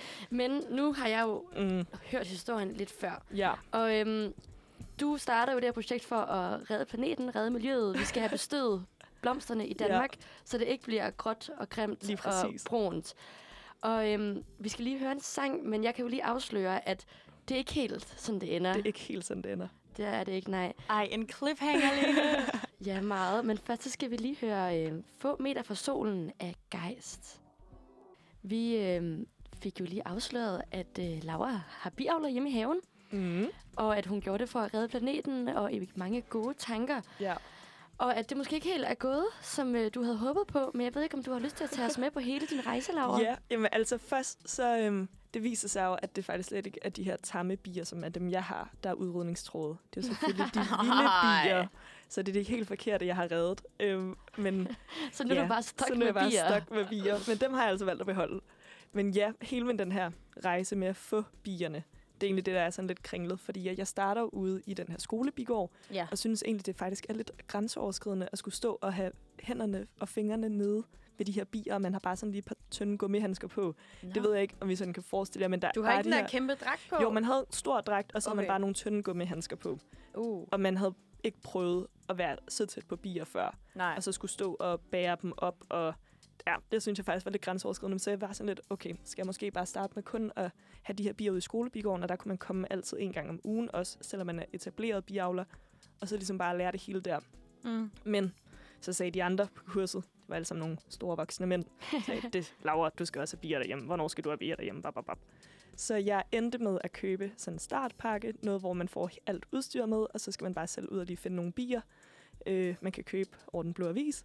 Og jeg finder en eller anden mand, sådan, faktisk her, jeg tror det var i Nordvest eller sådan noget, han var fra, hvor han havde bier. Og så, øh, Og så siger jeg, jeg vil gerne købe nogle af dine bier. Han siger, det er bare i orden. Men hvordan fragter du dem? Jamen, Du kan jo ikke bare være sådan, kom med mig, Nej. flyv. Nu skal vi ind i metroen. så, så har man dem i sådan en, en, kasse, som er lidt ja, en transportkasse for bier, Ja. hvor alle de her bier er i. Og så kører han dem så hjem til mig, hvor at, Okay. øh, og min far og jeg kører så foran og ligesom viser ham vejen hjem til os. Mm. Og så da vi kommer hjem til mig, og jeg har gjort stadig klar, og jeg er bare, uh, jeg er bare ready. Ja. Så åbner vi for, øhm, for den her transportkasse, og så råber ham her manden bare op, nej, nej, nej, katastrofe, katastrofe. Og jeg Katastrofe. tænker, hvad er der sket, hvad er der sket? Og så viser det sig, at bierne de bare er blevet helt vildt køresyge på turen Hvad? hjem til mig, så de er blevet stresset og er bare begyndt at summe helt vildt meget med vingerne, og fuldstændig overophedet sig selv, og så døde af, Nej. af sådan at ligesom koge over i den Altså, her kasse. Er alle døde? De er næsten alle sammen døde. Det er løgn. Nej. Altså, fordi de var blevet køresyge. Ja, fordi de var blevet så stresset af den her køretur, og så har de øh, overophedet sig selv fuldstændig. Og jeg tænkte bare, fuck mand, og nu er det går slet ikke, og jeg skal have bier, og hvad så? Åh. Og så siger han, okay, nå, men jeg har en til familie derhjemme, jeg også havde tænkt mig at sælge, den kan du bare få i stedet. Jeg tænker, okay, tak mand. Mm. Og så kommer han ud lidt senere på ugen med den her nye familie, og, øhm, og de ikke køres i det hele går. Vi får flyttet dem over i mit stad. Og jeg Hvordan tænker har han undgået Og det? hvordan, ja, og Ja. hvordan flytter man dem over i staden? Sådan helt så tager man praktisk? bare, de er på sådan nogle rammer, kalder man altså sådan en stor Ja. ja, ramme, Dem og så flytter de man bare dem på. bare lige præcis fra det Okay, ene fordi til jeg det tror, andet. jeg forestiller mig det som om, at så åbner du sådan en kasse og siger det bare, ja. og så flyver der bare bier op, og så er man sådan, nej, nej, jeg skal den her vej. Sådan, Ej, det, vigtigste, det vigtigste faktisk, når man flytter dem, det er, at man har styr på, hvor dronningen er. Fordi Oh. at de følger alle sammen bare efter hende. Mm. Så, øhm, så man skal bare sørge for, at dronningen i hvert fald er i det nye stad. Og Ja. så kommer de andre over lige så stille Og bagefter. hvorfor var de her ikke blevet køresyge? Jeg tror bare, han havde kørt lidt bedre måske. at han ikke havde øh, kørt så hurtigt over bump. Jeg ved det ikke. Ja. Men jeg tænkte bare, godt det ikke var mig, der havde været ude at køre med de her Ja. Nå, men problemerne, de slutter simpelthen ikke her. Ej. Fordi i løbet af ugen, da jeg er ude at tjekke til mine bier, jeg kan slet ikke lade være med bare at gå ud og kigge til dem hver dag, for jeg synes, det er så fantastisk. Mm. Finder jeg ud af, at, øhm, at sådan deres yngel, altså laverne og sådan noget, det ser lidt fjollet ud. Og man Mm. får sådan en stor bibog, når man starter til det her bikursus. Og jeg går ind og læser, og jeg kan se, at når det er sådan en sygdom, stenyngel. Sten, Og jeg tænker, yngel. yngel. Ja, og jeg tænker, sidder hvad, under. godt. jeg tænker, hvad er nu det? Og jeg bliver sådan helt panisk og åh nej, og skriver til ham her og siger, jeg synes altså, det her ser lidt underligt ud. Øhm, og faktisk til at starte med, så tror jeg, at det er en helt anden sygdom, så den skulle være mega farlig, og man egentlig bare skulle dræbe sine bier, hvis man fik den sygdom. Mm. Og jeg blev sådan helt stresset. Nej, hvad så? Og han kom ud og kiggede og sagde, ved du hvad, lad dem lige være en uge endnu, og så, øhm, så kigger vi på det igen. Jeg siger, okay, det er fint. Men så skriver han faktisk dagen efter, hej Laura, jeg synes ikke, at dine første bier, det skal være nogle syge bier, så jeg kommer og henter dem igen, og det er jeg ked af. Nej. Så mistede jeg også den familie bier, Ej. og så skulle jeg selv afsted. Men han lyder sygt sød, ham Ja, han du var- køber bierne han var så sød, sådan en god mand, men jeg kunne så ikke købe flere familier af ham, fordi han havde jo ikke Nej, han flere havde ikke flere. raske. Så jeg ender med så om at vente til efter, jeg har været på sommerferie, og så køber jeg en Men- ny familie. Men var det st- stenyngel? Ja, det tror jeg, det var. Det er fordi, nu, jeg Eller sidder står der, lige at inde på biavl.dk, Ja, og der står der om stenyngel, at det er et sjældent forekommende i Danmark. Ja, så Sidst det- sygdom blev konstateret var helt tilbage i 1970. ja, så var det den, jeg var bange for, det var. Så kan Mm. jeg ikke huske, hvad det rigtigt var. Okay, men det er jo Ja. så har været et særtilfælde, kan jeg se, det der er sket. Damn. Men, øhm, og så øh, får jeg så nye bier sådan en måned efter, og det er jo slutningen af sommeren, så jeg kan ikke nå at få noget honning. Men det er jeg egentlig ok Mm. med. Jeg tænker, mm. det er bare så fint. Og jeg finder, jeg får en dejlig familie, og jeg kalder dronningen for Daisy. ja, jeg skulle lige til at spørge, hvad hedder din queen bee? Ja, opkaldt efter vores Daisy. egen dronning jo. Øhm, Mm. Og så, det er bare godt, og vi kører året ud, og så bliver det sommer 2020, må det være. Mm. Og der er bare panik, fordi at, eller i mellemtiden, der har min far, han har bygget et stad, sådan så okay. jeg Okay. kunne få en til familie, og det får jeg så også. Ja. Men i den her gamle familie, Daisys familie, der er Daisy pludselig væk. Hun er død. Altså, du jeg har mistet fra. din queen Dronning. bee? Jeg har mistet min dronning. Men bier, de er mega smarte og seje, så de er faktisk de er allerede i gang med at lave en ny dronning. Og jeg tænker, perfekt. Hvordan Hvad? laver man en ny dronning? Jamen så, hvis dronningen har haft lagt nogle æg, inden hun er død, Ja. så går arbejderbierne over og laver ligesom den her celle, dronningeægget er i lidt om, og tilføjer noget, der hedder Chili Royale. Og så bliver det simpelthen en... Chile de Royale. Ja, så Og bliver hvad er det, en... Uh, det, jeg har ingen idé, men det bliver også brugt i dyre cremer, har jeg hørt. Og så men, bliver øh, hun så bliver en det queen. til en queen, fordi så bliver den ligesom lidt større. Jeg tror, der er nogle flere proteiner i, eller et eller andet. Ja, fordi en dronningbi er jo typisk lidt større end de Ja. andre. Men det er simpelthen noget, de selv kan gå ind og skabe. Ja, simpelthen. Men øhm, så, øh, så ender det med faktisk med, at de får lavet en ny dronning, og det er bare mega godt. Og jeg får min, jeg lægger også hele min, sådan, mit biliv op på Instagram. Og jeg får mine followers til at navngive hende, og hun ender med at hedde Flora. Mm. Øh, og det viser sig bare, at Flora har jo lidt de her samme ikke så gode gener, som Daisy havde, og det var derfor, hun døde, og hun var lidt doven, og bierne lavede ikke så meget honning. Så det har Flora altså også. Så der kom heller ikke noget honning sidst, eller for i år. Ej, Hun er simpelthen ikke boss nok. Nej, så, øhm, så faktisk så var det meningen, at jeg her i sommer skulle have dræbt hende og tilføjet en ny dronning, men jeg kunne simpelthen ikke få mig selv til det. Hvordan havde du tænkt dig at dræbe hende? Jeg tror, man sådan skal mase dem. Ja, og det Det synes var jeg sådan, er you're my queen. Lige præcis. og det havde jeg ikke lyst til. Men øh, så den anden familie, jeg havde, som jeg havde fået, den var altså super familie, der bare har produceret så meget honning. Og det er dem, jeg så ligesom Det er har dem, du har fra. ja. høstet de der 19 kilo fra. Lige præcis. Ej, Ja. men hvor er det vildt blæret. Flora og hendes familie har stadig ikke produceret noget honning Nej, i tre jeg- år nu. I, lige præcis. Og jeg troede What? faktisk, at øh, de ville dø her hen over vinteren, fordi de var sådan, sådan en lille bitte familie. Mm. Men nu tjekkede jeg dem for første gang her i vinters, øh, i søndags. Hun lever simpelthen stadig, den familie, og jeg var, wow. Men jeg er nødt til at dræbe hende i år. Det er øh, også fordi, man skal heller ikke have dronninger for lang tid ad gangen, så bliver de også ineffektive. Nå. Men er det ikke også, altså det der med sådan, det er også nogle gange, de dogne, de overlever bare længst, fordi de heller ikke, altså, de, de kan bare sidde derhjemme og være dogne, altså. det kan godt Hun være tager det, ingen det. chancer. Ja, lige præcis. Der er ingen Ja. ja. risiko i det. Men det gør så også bare, at der er ingen honning. Ej. Kun fra den gode familie, den grønne familie. Og hvad hedder din queen bee i den gode? Jamen, jeg har valgt ikke at give dem et navn, fordi at jeg kunne mærke, at jeg kunne ikke dræbe Flora, fordi hun havde Flora. Nå. Altså, fordi hun har et navn, så jeg tænkte, jeg skal distancere mig lidt fra den familie, og ikke give dem et navn, og ikke blive forknyttet. så det hedder bare den grønne familie, fordi de bor i det grønne sted. Ej, jeg synes, det er fantastisk. Det er så spændende. Men nu er du jo flyttet til København, Mm. mm. og du har startet studie, og der er ligesom sket meget siden lille Laura gik i 3.G og valgte ja. forbier. Hvordan får du så det, altså, hvordan får du det til at hænge sammen nu? Hvem ja, og passer hvor meget bierne? tid skal ja. man lægge i at have bier? Det er faktisk heldigvis en ret let hobby, som sådan, fordi man skal bare tjekke sine bier i sådan sommerhalvåret, foråret og sådan noget, en gang om ugen, eller hver tiende ja. dag. Og øh, mine forældre bor heldigvis ikke så langt væk, de bor i Herlev, Okay. så, øh, så jeg kommer alligevel forbi en gang imellem, og jeg skal også, når jeg skal til ishockey og sådan noget, skal jeg også forbi og hente mit ishockeyudstyr. Og så tager det måske en time til halvanden lige at tjekke de her bier en gang. Og man kunne sikkert også gøre det hurtigere, hvis ikke det var, fordi jeg lagde det alt sammen op på Instagram undervejs. Så det er ikke, fordi det er så krævende. Det er me- egentlig mest krævende, når det er, at man skal høste honning. ja. Der skal man have sat sådan i hvert fald en hel dag af til selve høstningen, og så skal man også lige gøre klar nogle Men er dage det så der, inden. så tager du de der plader op, og så ligger honningen der, og så er det bare sådan... Ja, lige præcis. Okay. Men det løber ikke noget af. Det skal man først lige selv øh. Okay. sådan skrabe hul på voksen. Ja, det var meget spændende. Kan du selv spise det honning, du laver? Mm, der er jo, altså, og det, alt honning er der jo faktisk ikke gjort noget som helst ved. Nej, og det er det, jeg, jeg sidder lige pludselig og får det her billede. Altså fordi, nu jeg fulgte med i dine Instagram-stories her i weekenden, Ja. ja. hvor du jo var ude og gøre forårsrent mm. i bistaderne der. Og øhm, altså, det er jo små insekter, og de er jo over det hele, Ja. ja. og summer rundt i øh, haven og tilbage og sidder i honningen. Og det spiser man simpelthen bare totalt, uden Ja. ja. at der er gjort noget ved det. Fuldstændig. Det var egentlig lidt vildt. Ja, men jeg tror, det er fordi, der er så højt sukkerindhold, så det er jo egentlig bare Mm. sådan super godt konserveret. Honning kan jo holde sig i tusinder af år. Ja. Ja. Ja. Så, Ja, ja, der er helt sikkert ikke noget sundhedsfarligt eller noget som helst ved det. Nej, Det er bare mig, der er lidt sart Men nogle det, gange. altså, jeg kan godt følge dig i det, og det er sådan lidt fjollet. ja. Men øh, ja, der bliver ikke gjort noget ved det. Det bliver bare slynget ud af de her øh, af tavlerne, og så bliver det sigtet igennem en masse sige, sådan, så der ikke sidder og vokser af noget. Ja. Fedt. fast. Jeg elsker, at det hedder at høste honning. Ja. ja. ligesom man høster markerne og alt Ja. muligt. Høst honning. Men er det så også i sensommeren, ligesom med markerne? Ja, at man... altså, man gør det egentlig så snart, at, øh, at der er fyldt op med honning. Så jeg gjorde det første gang vel lige starten af sommeren, og så sidste gang lige i september eller sådan noget. Mm. Og Ja. hvad er fremtidsplanerne nu? Altså, lever bier for evigt, eller hvordan? Altså, Hvor de- længe? hvor længe bier lever? Øh, jamen, dronningen hun kan leve op til 8 år, tror jeg. Uh, og de andre bier, de dør efter cirka en måned. Så der Nej. er hele tiden nye bier. Er der nye bier hver måned? Ja, What? altså hele tiden.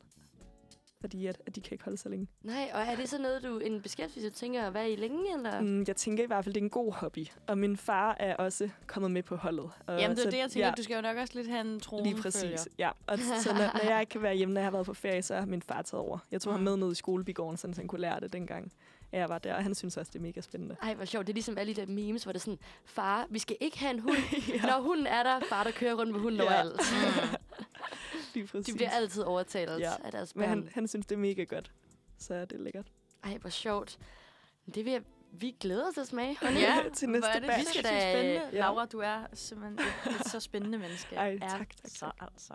Ja, ej, vi vil da rigtig gerne lige lægge en bestilling ind, men øhm, først så øh, skal vi høre noget musik, og vi skal til at høre senere af Young Wilhelm. Velkommen tilbage i studiet. Vi har jo øh, lige vendt Lauras hobby og hele hendes øh, fritidsliv, og det var altså spændende at høre mm. om. Det var lidt øh, noget andet, end at man går til volleyball, volleyball hver onsdag. Er det mig, du... Øh, Ja. jeg var ved at sige drikker til. volleyball også, så det lyder fandme mærkeligt. Nå, men der Ja. er masser, hvor det kommer fra. Ja, der er mange flere biting, Jamen, det er så I fedt. siger bare til. Det, øh, det kan vi altid vende tilbage Ja. til. Jeg tror ikke, det er noget, man bliver træt af at høre på. Nej. Men tak, fordi du i hvert fald lige vil dele det med os. Det er altså fantastisk. Nu skal vi videre til øh, et nyt speak, vi har Ja. fundet på her i Manfred Tirsdag. Dadadam, Og det hedder ugens clickbait. Damn. Yes. Hvad Vi kender det det, jo på? alle sammen. Man Det gør vi nemlig. på Facebook. Man ser et eller andet fuldstændig breaking, gule bjælker og alt muligt. Og så klikker man ind, og så er det fordi, at en eller anden kendis har fået en ny vaskemaskine. Ja. Et eller andet, eller det, ikke? Eller hvor man Lige bare præcis. føler sig fucking snydt. ja. Yes. Og man øh, ved det jo også altid godt lidt, at man bliver Ja. snydt.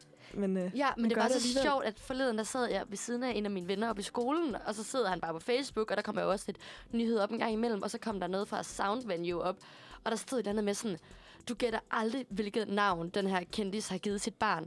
Og så viser han det, og så griner vi lidt af det, og var sådan, lol, hvor er det lollet, at man kan lave en nyhed om, ja. at der er et blandt andet kendisbarn, der har Men fået et samtidig specielt var navn. du sådan, klik lige på det. Men så kiggede jeg lige væk, og så sad jeg lige sådan, så kiggede jeg tilbage, og så er jeg sådan, lol, du klikkede jo ind på det. og så var man bare sådan, nej, lad være. ja. Men øhm, jeg har øh, været rundt og øh, surfet lidt på øh, nettet og de store... Øh, Ja. De store Ja. nyhedssider. yep, jeg har været på de forskellige nyhedssider, og jeg har fundet et par stykker med, som jeg tænker kunne være sjovt at læse op for jer i dag. Mm. Øhm, jeg tror sekunder, jeg skal lige hoste. Åh, det er, Så er du klar. øhm, ja, det er den der øh, friske forårsluft, der lige hænger lidt i halsen nogle gange. Mm. Nå. Den første hedder, eller nyheden er, Okay. Paradiso hasteopereret efter uheld får ikke samme bevægelighed. Gosh, tænker Fuck. man så. Åh, Ej, nej. det er altså vildt. Hvad er der sket? Samme bevægelighed. Must be Og serious. hvilket et uheld. Yes. Var det en paradi- Paradise Babe? Eller hvad? Paradiso, oh, som de jo kaldes. Okay. Og hvis jeg lige kan læse lidt videre fra artiklen, så siger, øhm, skriver journalisten, Sidste års Paradise-vinder Sille Nimholm tilbragte det meste af aftenen i går på skadestuen, efter hun fik stukket sig selv med en kniv under madlavningen. Nej, nej. Nej, nej, nej. Sille var ikke i tvivl om, at det var en alvorlig skade, da hun stort set ikke kunne bevæge sin pegefinger. Nej, nej, nej. Jo, så jeg, jeg griner lidt, fordi at Hvad skal der ske Altså- i hendes karriere nu? Paradiso hasteopereret efter uheld. Og jeg fandt også en anden artikel, hvor der stod sådan noget med Paradiso udsat for knivstikkeri. What the fuck? altså, når man går ind og læser det, så er hun bare kommet til at skære sig selv i fingeren under madlavning. Men også sådan, du får aldrig samme bevægelighed i pegefingeren, vil jeg mærket.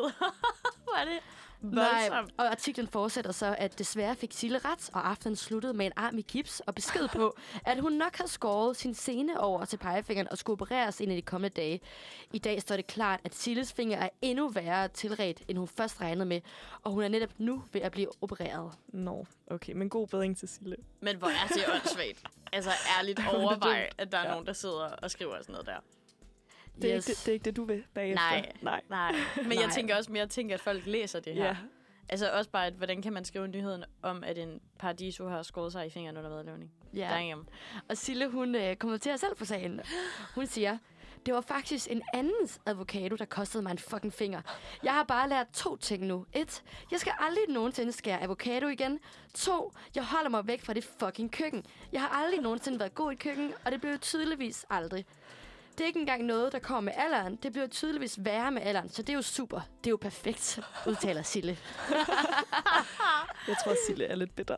Ja, så konklusionen er, hvis du skærer dig med en kniv i køkkenet, aldrig lave mad igen. Ja. Det er så plejer jeg også er. at gøre, hvis jeg fejler med noget, så er det bare Mm. out. Drop det. Ja, nej, så øhm, øh, måske en lidt overdramatiseret fortælling her om Sille, der Jeg vil havde ikke uheld sige, i der er køkkenet. tale om et knivstikkeri. det var til sindssygt. Nej. Nå, men jeg hopper videre til øh, næste Ja. historie. Og, øhm, Øj, nu skal jeg lige finde den her på min computer. Er en masse faner åben? Den var der. Yes. Vi bliver lidt... Det, jeg må indrømme, at øhm, som jeg også lige sad og fortalte jer før, så, øh, så er der jo rigtig mange øh, nyheder og historier om krigen lige for tiden, og det er måske ikke noget, vi har lyst til at stå og grine af, for det er jo en meget alvorlig sag. Så mange af de nyheder, jeg har med i dag, er taget ud af reality-verdenen. Og det er og, så øhm, fint. det er den næste her også. Ja. Og der lyder overskriften. Tyrker og Sara i dyb sorg måtte sige farvel. Okay. Ja, det er altså tragisk. Måtte sige farvel. Mm, Okay, man tænker, Og der er et par muligheder, man er sådan... Ja, under, er de du kan lige få underrubrikken med. Okay. Vil du have det? Sara og Tyrker har i dag måtte sige farvel til deres elskede Ayo, som ikke kunne reddes. Okay, Er det et fange hund kæledyr? eller sådan noget? Ja. Er det en bil? Hvis jeg læser videre i artiklen, så siger den, i dag er en tung dag for Sara og Tyrker, som må sige farvel til deres højtids... Don't leave me hanging. Deres højt elskede hvad? Deres højtelskede kanin. What the fuck? Nå. Det er kaninen Ayo, som simpelthen ikke kunne klare det længere. Nej. Desværre kom dagen, som vi havde frygtet. Vores lille baby måtte desværre forlade os lang tid før tid. De sidste par dage, måske uger, har vores lille Ayo ikke haft det så godt. Det startede som en lille tandpine, troede vi. Men det viser sig, at vores lille Ayo har, det er så lidt sjovt, en kraftknud ved øjet. Og det er desværre ikke meget at gøre ved. For nogen er det bare en kanin, men for os er det mere end det. Ayo kom ind i vores liv i en periode, hvor Sara og jeg var i gang med at genopbygge vores forhold efter en masse op- og nedture. Så ja. Men tror du så, altså har tyrker decideret henvendt sig til, hvad, se og hør, hvad sådan, jeg har den her historie til jer. Det kan være, at de har lagt øhm, på Instagram. Der Ah. står her i artiklen, at, øh, at det er på Instagram, Ja. at de her oplysninger er taget fra. Ej, men der er altså også bare et eller andet lidt problematisk ved, når man ser sit dyr som sit barn. Ja.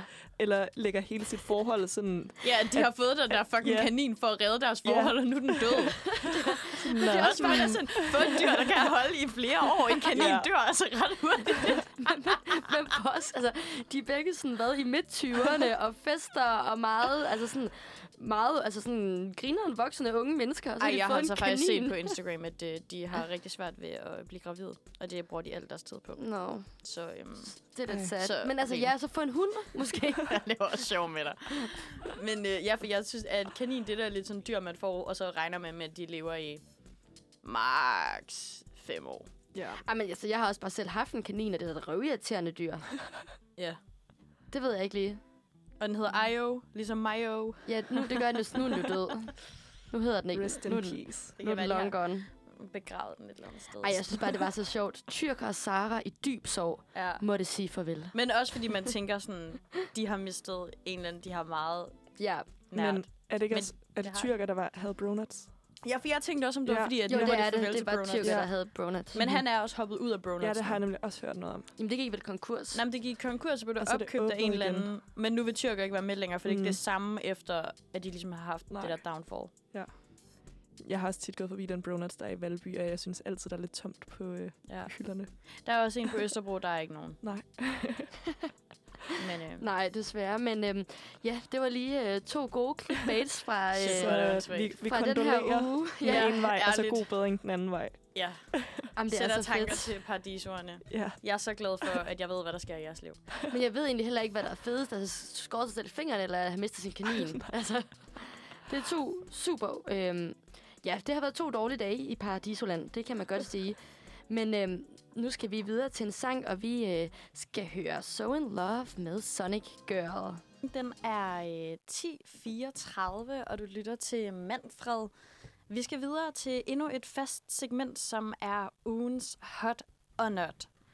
Og i den her uge synes jeg, at øh, det er to ret relevante Hot or Nots for alle. Det må man Og sige. jeg synes begge er måske nogen, som kan kategoriseres som både hot og not. ja. Mm. Alt efter, hvem man er. Men øh, vi har vurderet, at ugens not, Hmm. det er skatteopgørelse. Da, da, da. Ja. Og grunden til, at du jo siger, at det kunne være en hot, Altså, det er jo, for mig er den hot. Og hvorfor er den det, Liv? Fordi jeg får 700 kroner tilbage. Yes. Det er sygt hot. Men både Lena og jeg, vi har den lidt som en not. Ja. Ja. Altså, for det første, jeg skal lige betale en, et par hundrede kroner Ja. eller et eller andet, men man prøver jo altid at få den til at gå i nul, så vidt som muligt. Mm. Men jeg tror bare, jeg synes, det er not, fordi det er simpelthen, altså det er jo et kaos at finde rundt i, og man fatter det aldrig helt, og altså sådan, Ja. puha. Jeg synes også altid, du ved, man chancer den sgu lidt. Man er sådan, det må cirka være sådan. Ja, Ja, Og det er jo virkelig åndssvagt, at man ikke lærer om det i skolen. Altså nemlig sådan det. ærligt, man burde søge i gymnasiet lige så snart. Altså sådan, bare... Ja. Jamen, der burde vidderligt anden være et altså så andet snart man egentlig tjener penge. Ja. hvor, eller sådan, hvor Ja. det sådan, sådan her optager du et lån, sådan her kan du investere, her Ja. skal du lave Ja, skatteopgørelse. lige præcis. Men min mor, hun er også øh, studievejleder på et gymnasie, og hun har virkelig også kontaktet skat sindssygt mange gange for at være sådan, vil I komme ud og holde et oplæg og fortælle folk, hvordan fanden man laver sin årsopgørelse. Fedt. ja. Men dem fra skat, de vil ikke komme ud, fordi de mener, at de har en hjemmeside, Ej. som er OK, den der skatteting.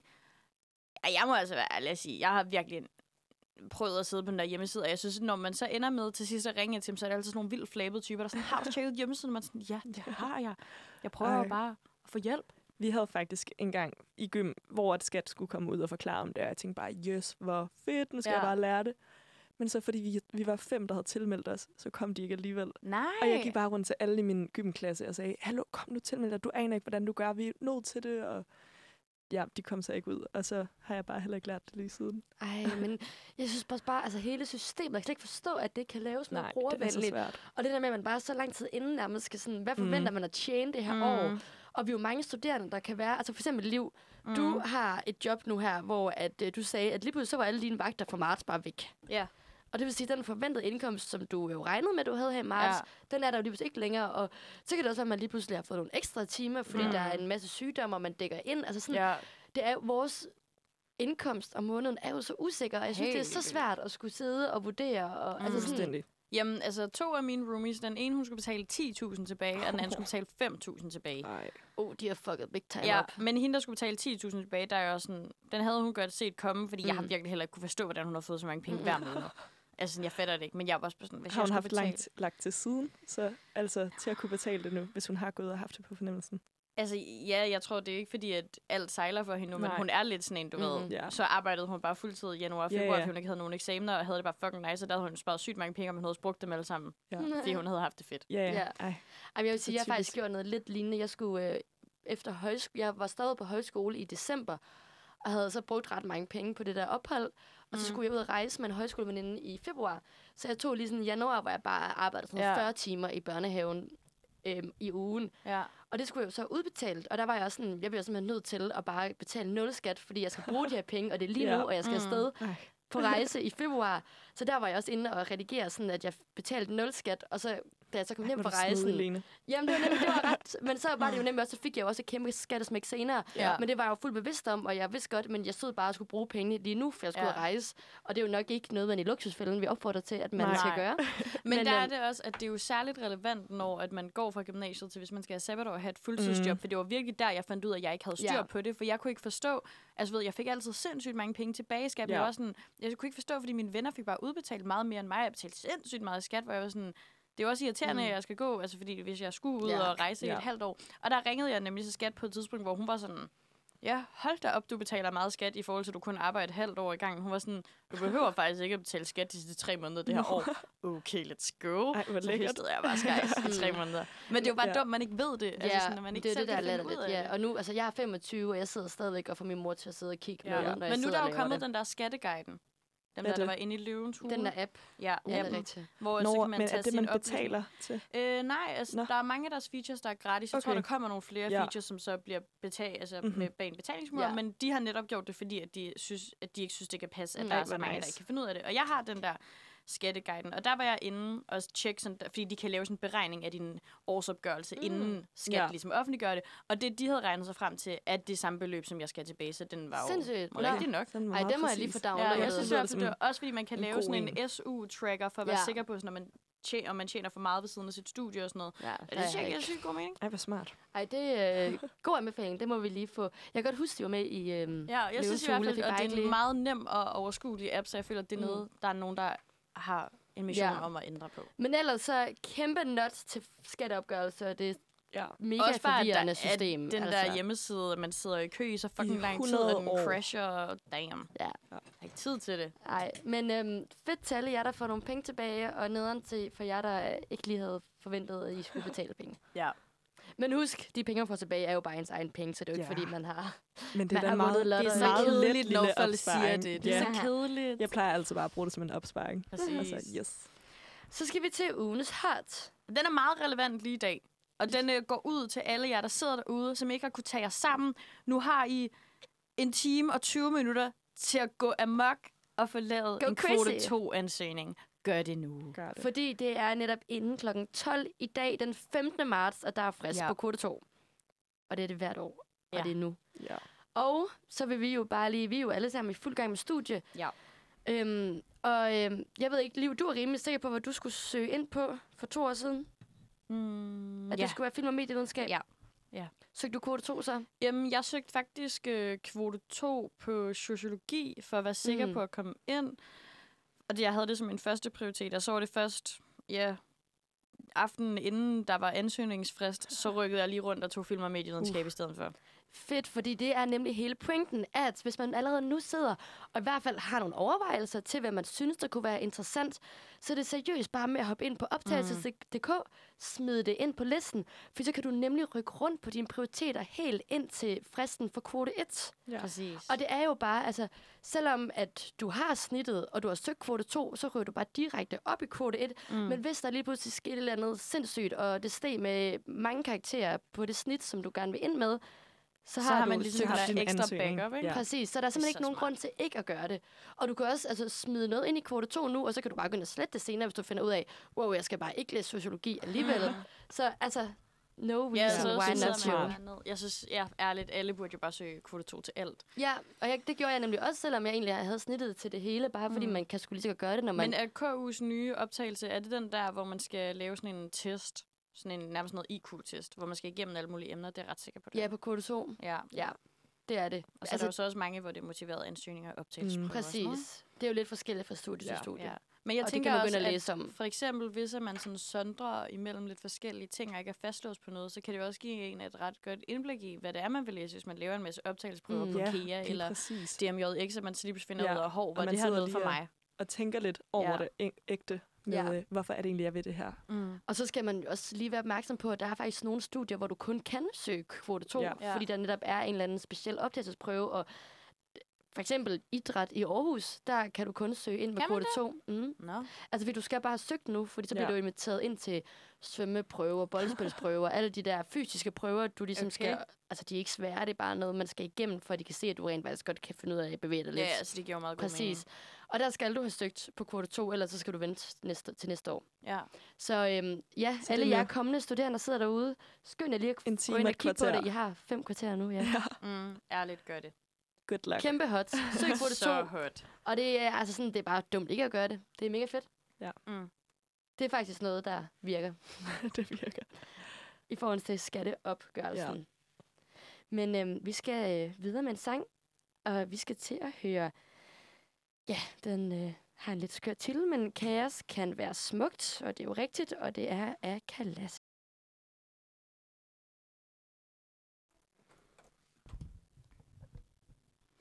Klokken, den er kvart i 11, og vi nærmer os øh, sidste etape i Manfred tirsdag.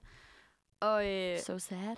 ja, det er det. Og vi skal jo lige smide et par anbefalinger med til den her uge. Yes, giv os nogle ugens anbefalinger. Ja, og vi plejer jo lidt at holde vores anbefalinger lidt i sådan noget, enten noget, der sker i København, eller et eller andet fedt, man har set eller hørt. Men jeg stod i går, og så var jeg bare sådan, jeg har opdaget noget, som jeg bare synes, folk skal vide. Kom og det er to det. ting.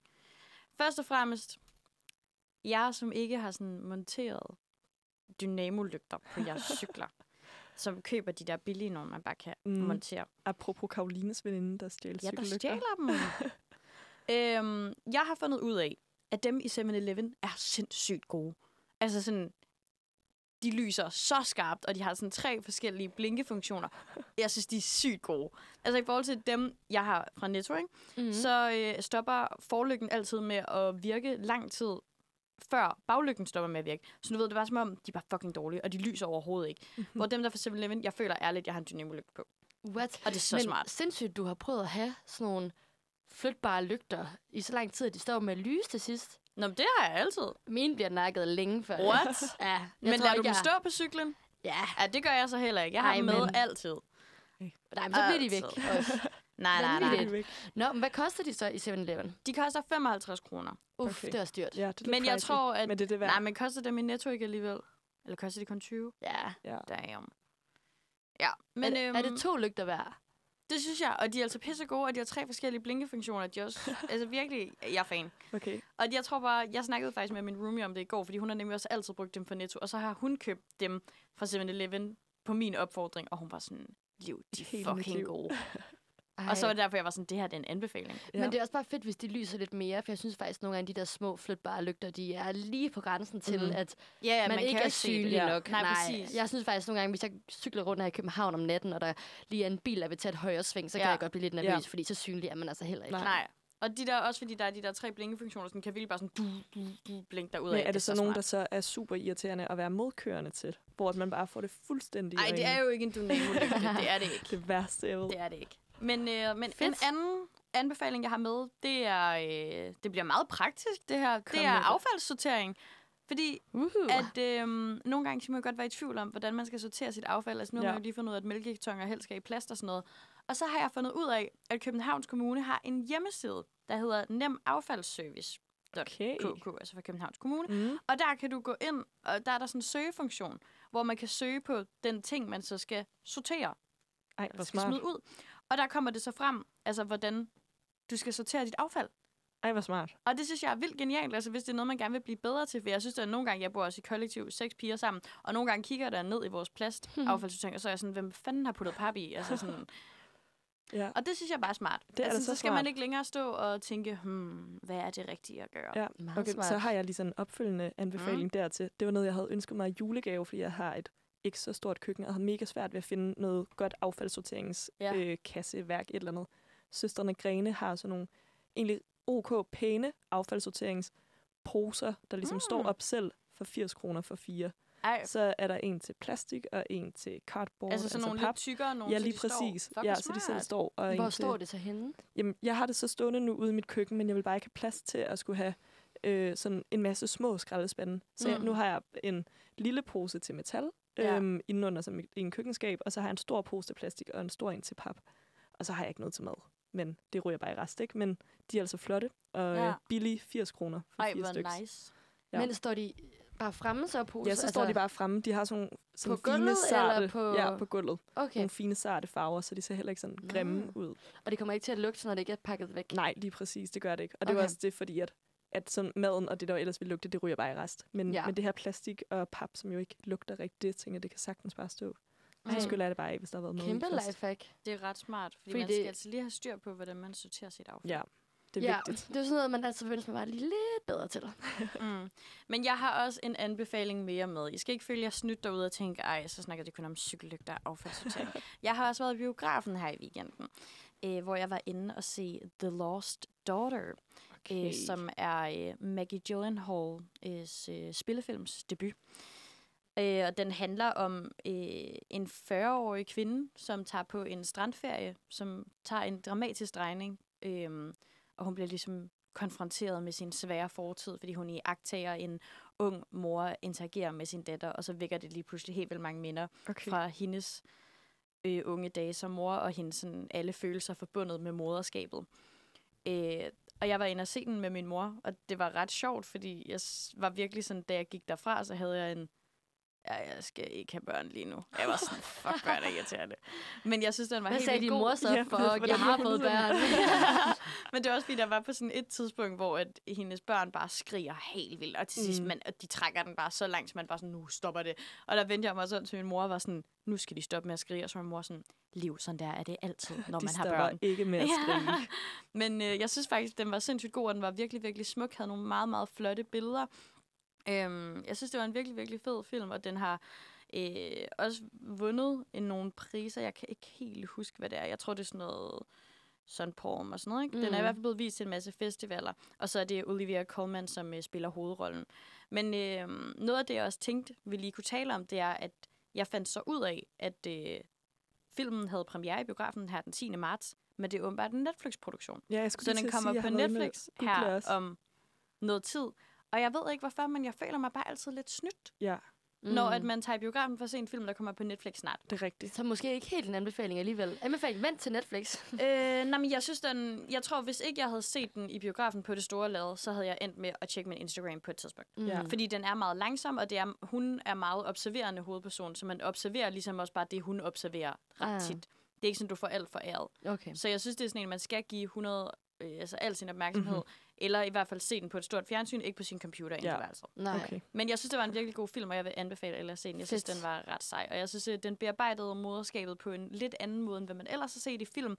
Den passer måske mere ind i sådan den der danske litteraturbølge, man har set med Olga Ravner, hvor man ligesom også tør at i tale sætte de svære Mm. ting ved at være mor. Det er jo noget, vi taler meget om de her dage. Ja. Og jeg synes bare, at den her film portrætterede det virkelig flot. Nice. okay. Ja. Så øh, kæmpe anbefaling om at hoppe ind og se den i biografen, og hvis Ja. man øh, godt kan vente og vil spare lidt penge, så kommer den på Netflix. Og man har et stort fjernsyn. og man har, og surround sound og det Ja, tak. hele. Det kan være sindssygt. Nå, men nu skal vi have videre til øh, dagens sidste sang. Og det er fra Viles, der var ugens unikum i sidste uge. Og den kommer her med You and Me. Klokken den er 3 minutter i 11, så vi skal så småt til at runde af her inden for Manfred Tirsdag i dag. Vi har været vidt omkring i dag. Vi har både haft en gæst i studiet, som var podcaster Mathias Broby, som laver podcasten Bare Snak, som øh, man kan finde på alle platforme, der hvor man lytter til podcast. Det var mega interessant at høre om, hvilke tanker og overvejelser han har gjort sig om den her podcast, og hvordan han går til at interviewe de her helt almindelige mennesker. Kunne Det måske også inspirere en lidt til at være bedre til at se små fortællinger alle steder, ikke? Ja. Jo, han var øh, en øh, charmerende, sød fyr, som god øh, havde noget godt på hjertet. Ja. Det er rigtigt. Og et fedt Nordjysk. format. Nordjysk charme. Ja. ja. Det var der i hvert Og hvad fald. har vi ellers snakket om? Så har vi været rundt om dig, Laura. Mm, og min både udfordring og Ja. bier og dilemma og altså alt muligt. Ja. Ja. Og især bierne, synes jeg var Ja, fantastisk. det var virkelig Ja. spændende. Jeg Ja. tænker, det er noget, vi kan gå i dybden med flere gange. Det og kan vi lidt reportager fra... til. Sagtens. Det er så det, spændende. Der er gode historier og snart honning, håber jeg. Så Så skal vi smage det ja, så kan Mm. vi lave live-testing. her i radioen. Ja, gerne. Ej, det var en rigtig god idé, det synes jeg. Det kunne være lidt sjovt. Det kunne det helt sikkert. Men altså, det har bare været en rigtig skøn formiddag. Ja. Har det været jer. godt at være tilbage, Lene? Det Nu har har du lige det. været væk lidt. Har det været ja, godt? det har det været. Ja, jeg har jo desværre haft lidt corona og lidt fødselsdag, og så var jeg lige i Berlin, og jamen, der var alt muligt. Og øhm, det har jo været en fryd at være tilbage. Ej, fantastisk. Især sammen med jer. Ej, Det har været De tre eller de Liv, tre eller. Laura og Lene. Ja, og nu har vi jo også aftalt, som I har hørt i radioen, at vi skal også følges ud på KUA, for vi skal ud til forelæsning. Mm. Mm. Og ja, hvor bliver det hyggeligt. jeg overvejer det stadigvæk lige. Du overvejer jeg, det? Oh. Eller om jeg bare lige skal have noget øh, bare snak podcast i ørerne. Nå, det kunne man jo godt gøre. Skal vi bare blive enige om, at vi cykler hver for sig? Ja, Jeg har behov for lidt med me-time. Kan vi ikke også bare trykke play på samme tid? Og så alle sammen have hver vores, altså samme podcast i ørerne på samme tid, og så kan vi lige sådan smile og prikke til hinanden, når der er noget sjovt. Ja. Ærligt, jeg synes, det lyder hyggeligt. Bare sådan en total lyttebiograf på cykelstien. Oh, Ja, lige netop. Og så, øhm, nu fik vi snakket en del om det, men bare lige for at nævne det sidste gang, så det er altså nu kun en time, inden Ja. der er kvote 2 ansøgning. Mm. Så seriøst, hvis du bare sidder og overvejer noget af det mindste, så hop Ja. ind på Ja, optagelses gør til det Gør nu. det. Gør det nu. og smid det ind. Det kunne være altså kæmpe lifehack. Mm. Og så få tjekket skatteopgørelsen. Der er lidt mange ting, man skal huske den her uge. Ja, men er Martik også lidt sådan, er det ikke lidt en fyldt uge nogle Måned. gange? Jeg ved det ikke. Måned? Ja, det er vist en måned. Ja. Ja. Lidt en sådan fix it all. Ja, det er også første Måned. forårsmåned, så der Ja. skal man lige i gang med det hele. Ja, Det det, er være. det nemlig. Man skal lige finde ud af, om der er varmt nok til at have forårsjakken på, Ja. og så skal man Ej. også lige betale sin skat. Og damn. Ja, men øhm, hvis man tænder for Uniradioen igen i morgen klokken Ja. 9, så er der jo Manfred Igen. igen. Og Uden torsdag os. og fredag. Ja. Og ellers så kan man øh, høre vores program igen på tirsdag, Mm. hvor det er nogle af de andre, der kommer ind og skal hygge med jer alle sammen. Det er i hvert fald Thomas, fordi ham har vi jo Thomas. udfordret nu, så han skal i hvert fald komme ind. Nå ja, lad os se, om han har vundet noget. Det er jeg lidt spændt på. Ja, Det ej, jeg bliver da misundelig. Det er lidt... altså, jeg var... Jeg vinterbadet, og så Thomas, han får bare lov til at vinde alle mulige ting. Det er lidt snød. Men i hvert fald, tusind tak for en skøn formiddag i jeres selskab. Ja, i lige Det har måde. været så hyggeligt. God tirsdag. God tirsdag. Du lytter til Manfred på Uniradioen. Alle hverdage fra kl. 9 til 11. Den sprødeste start på dagen.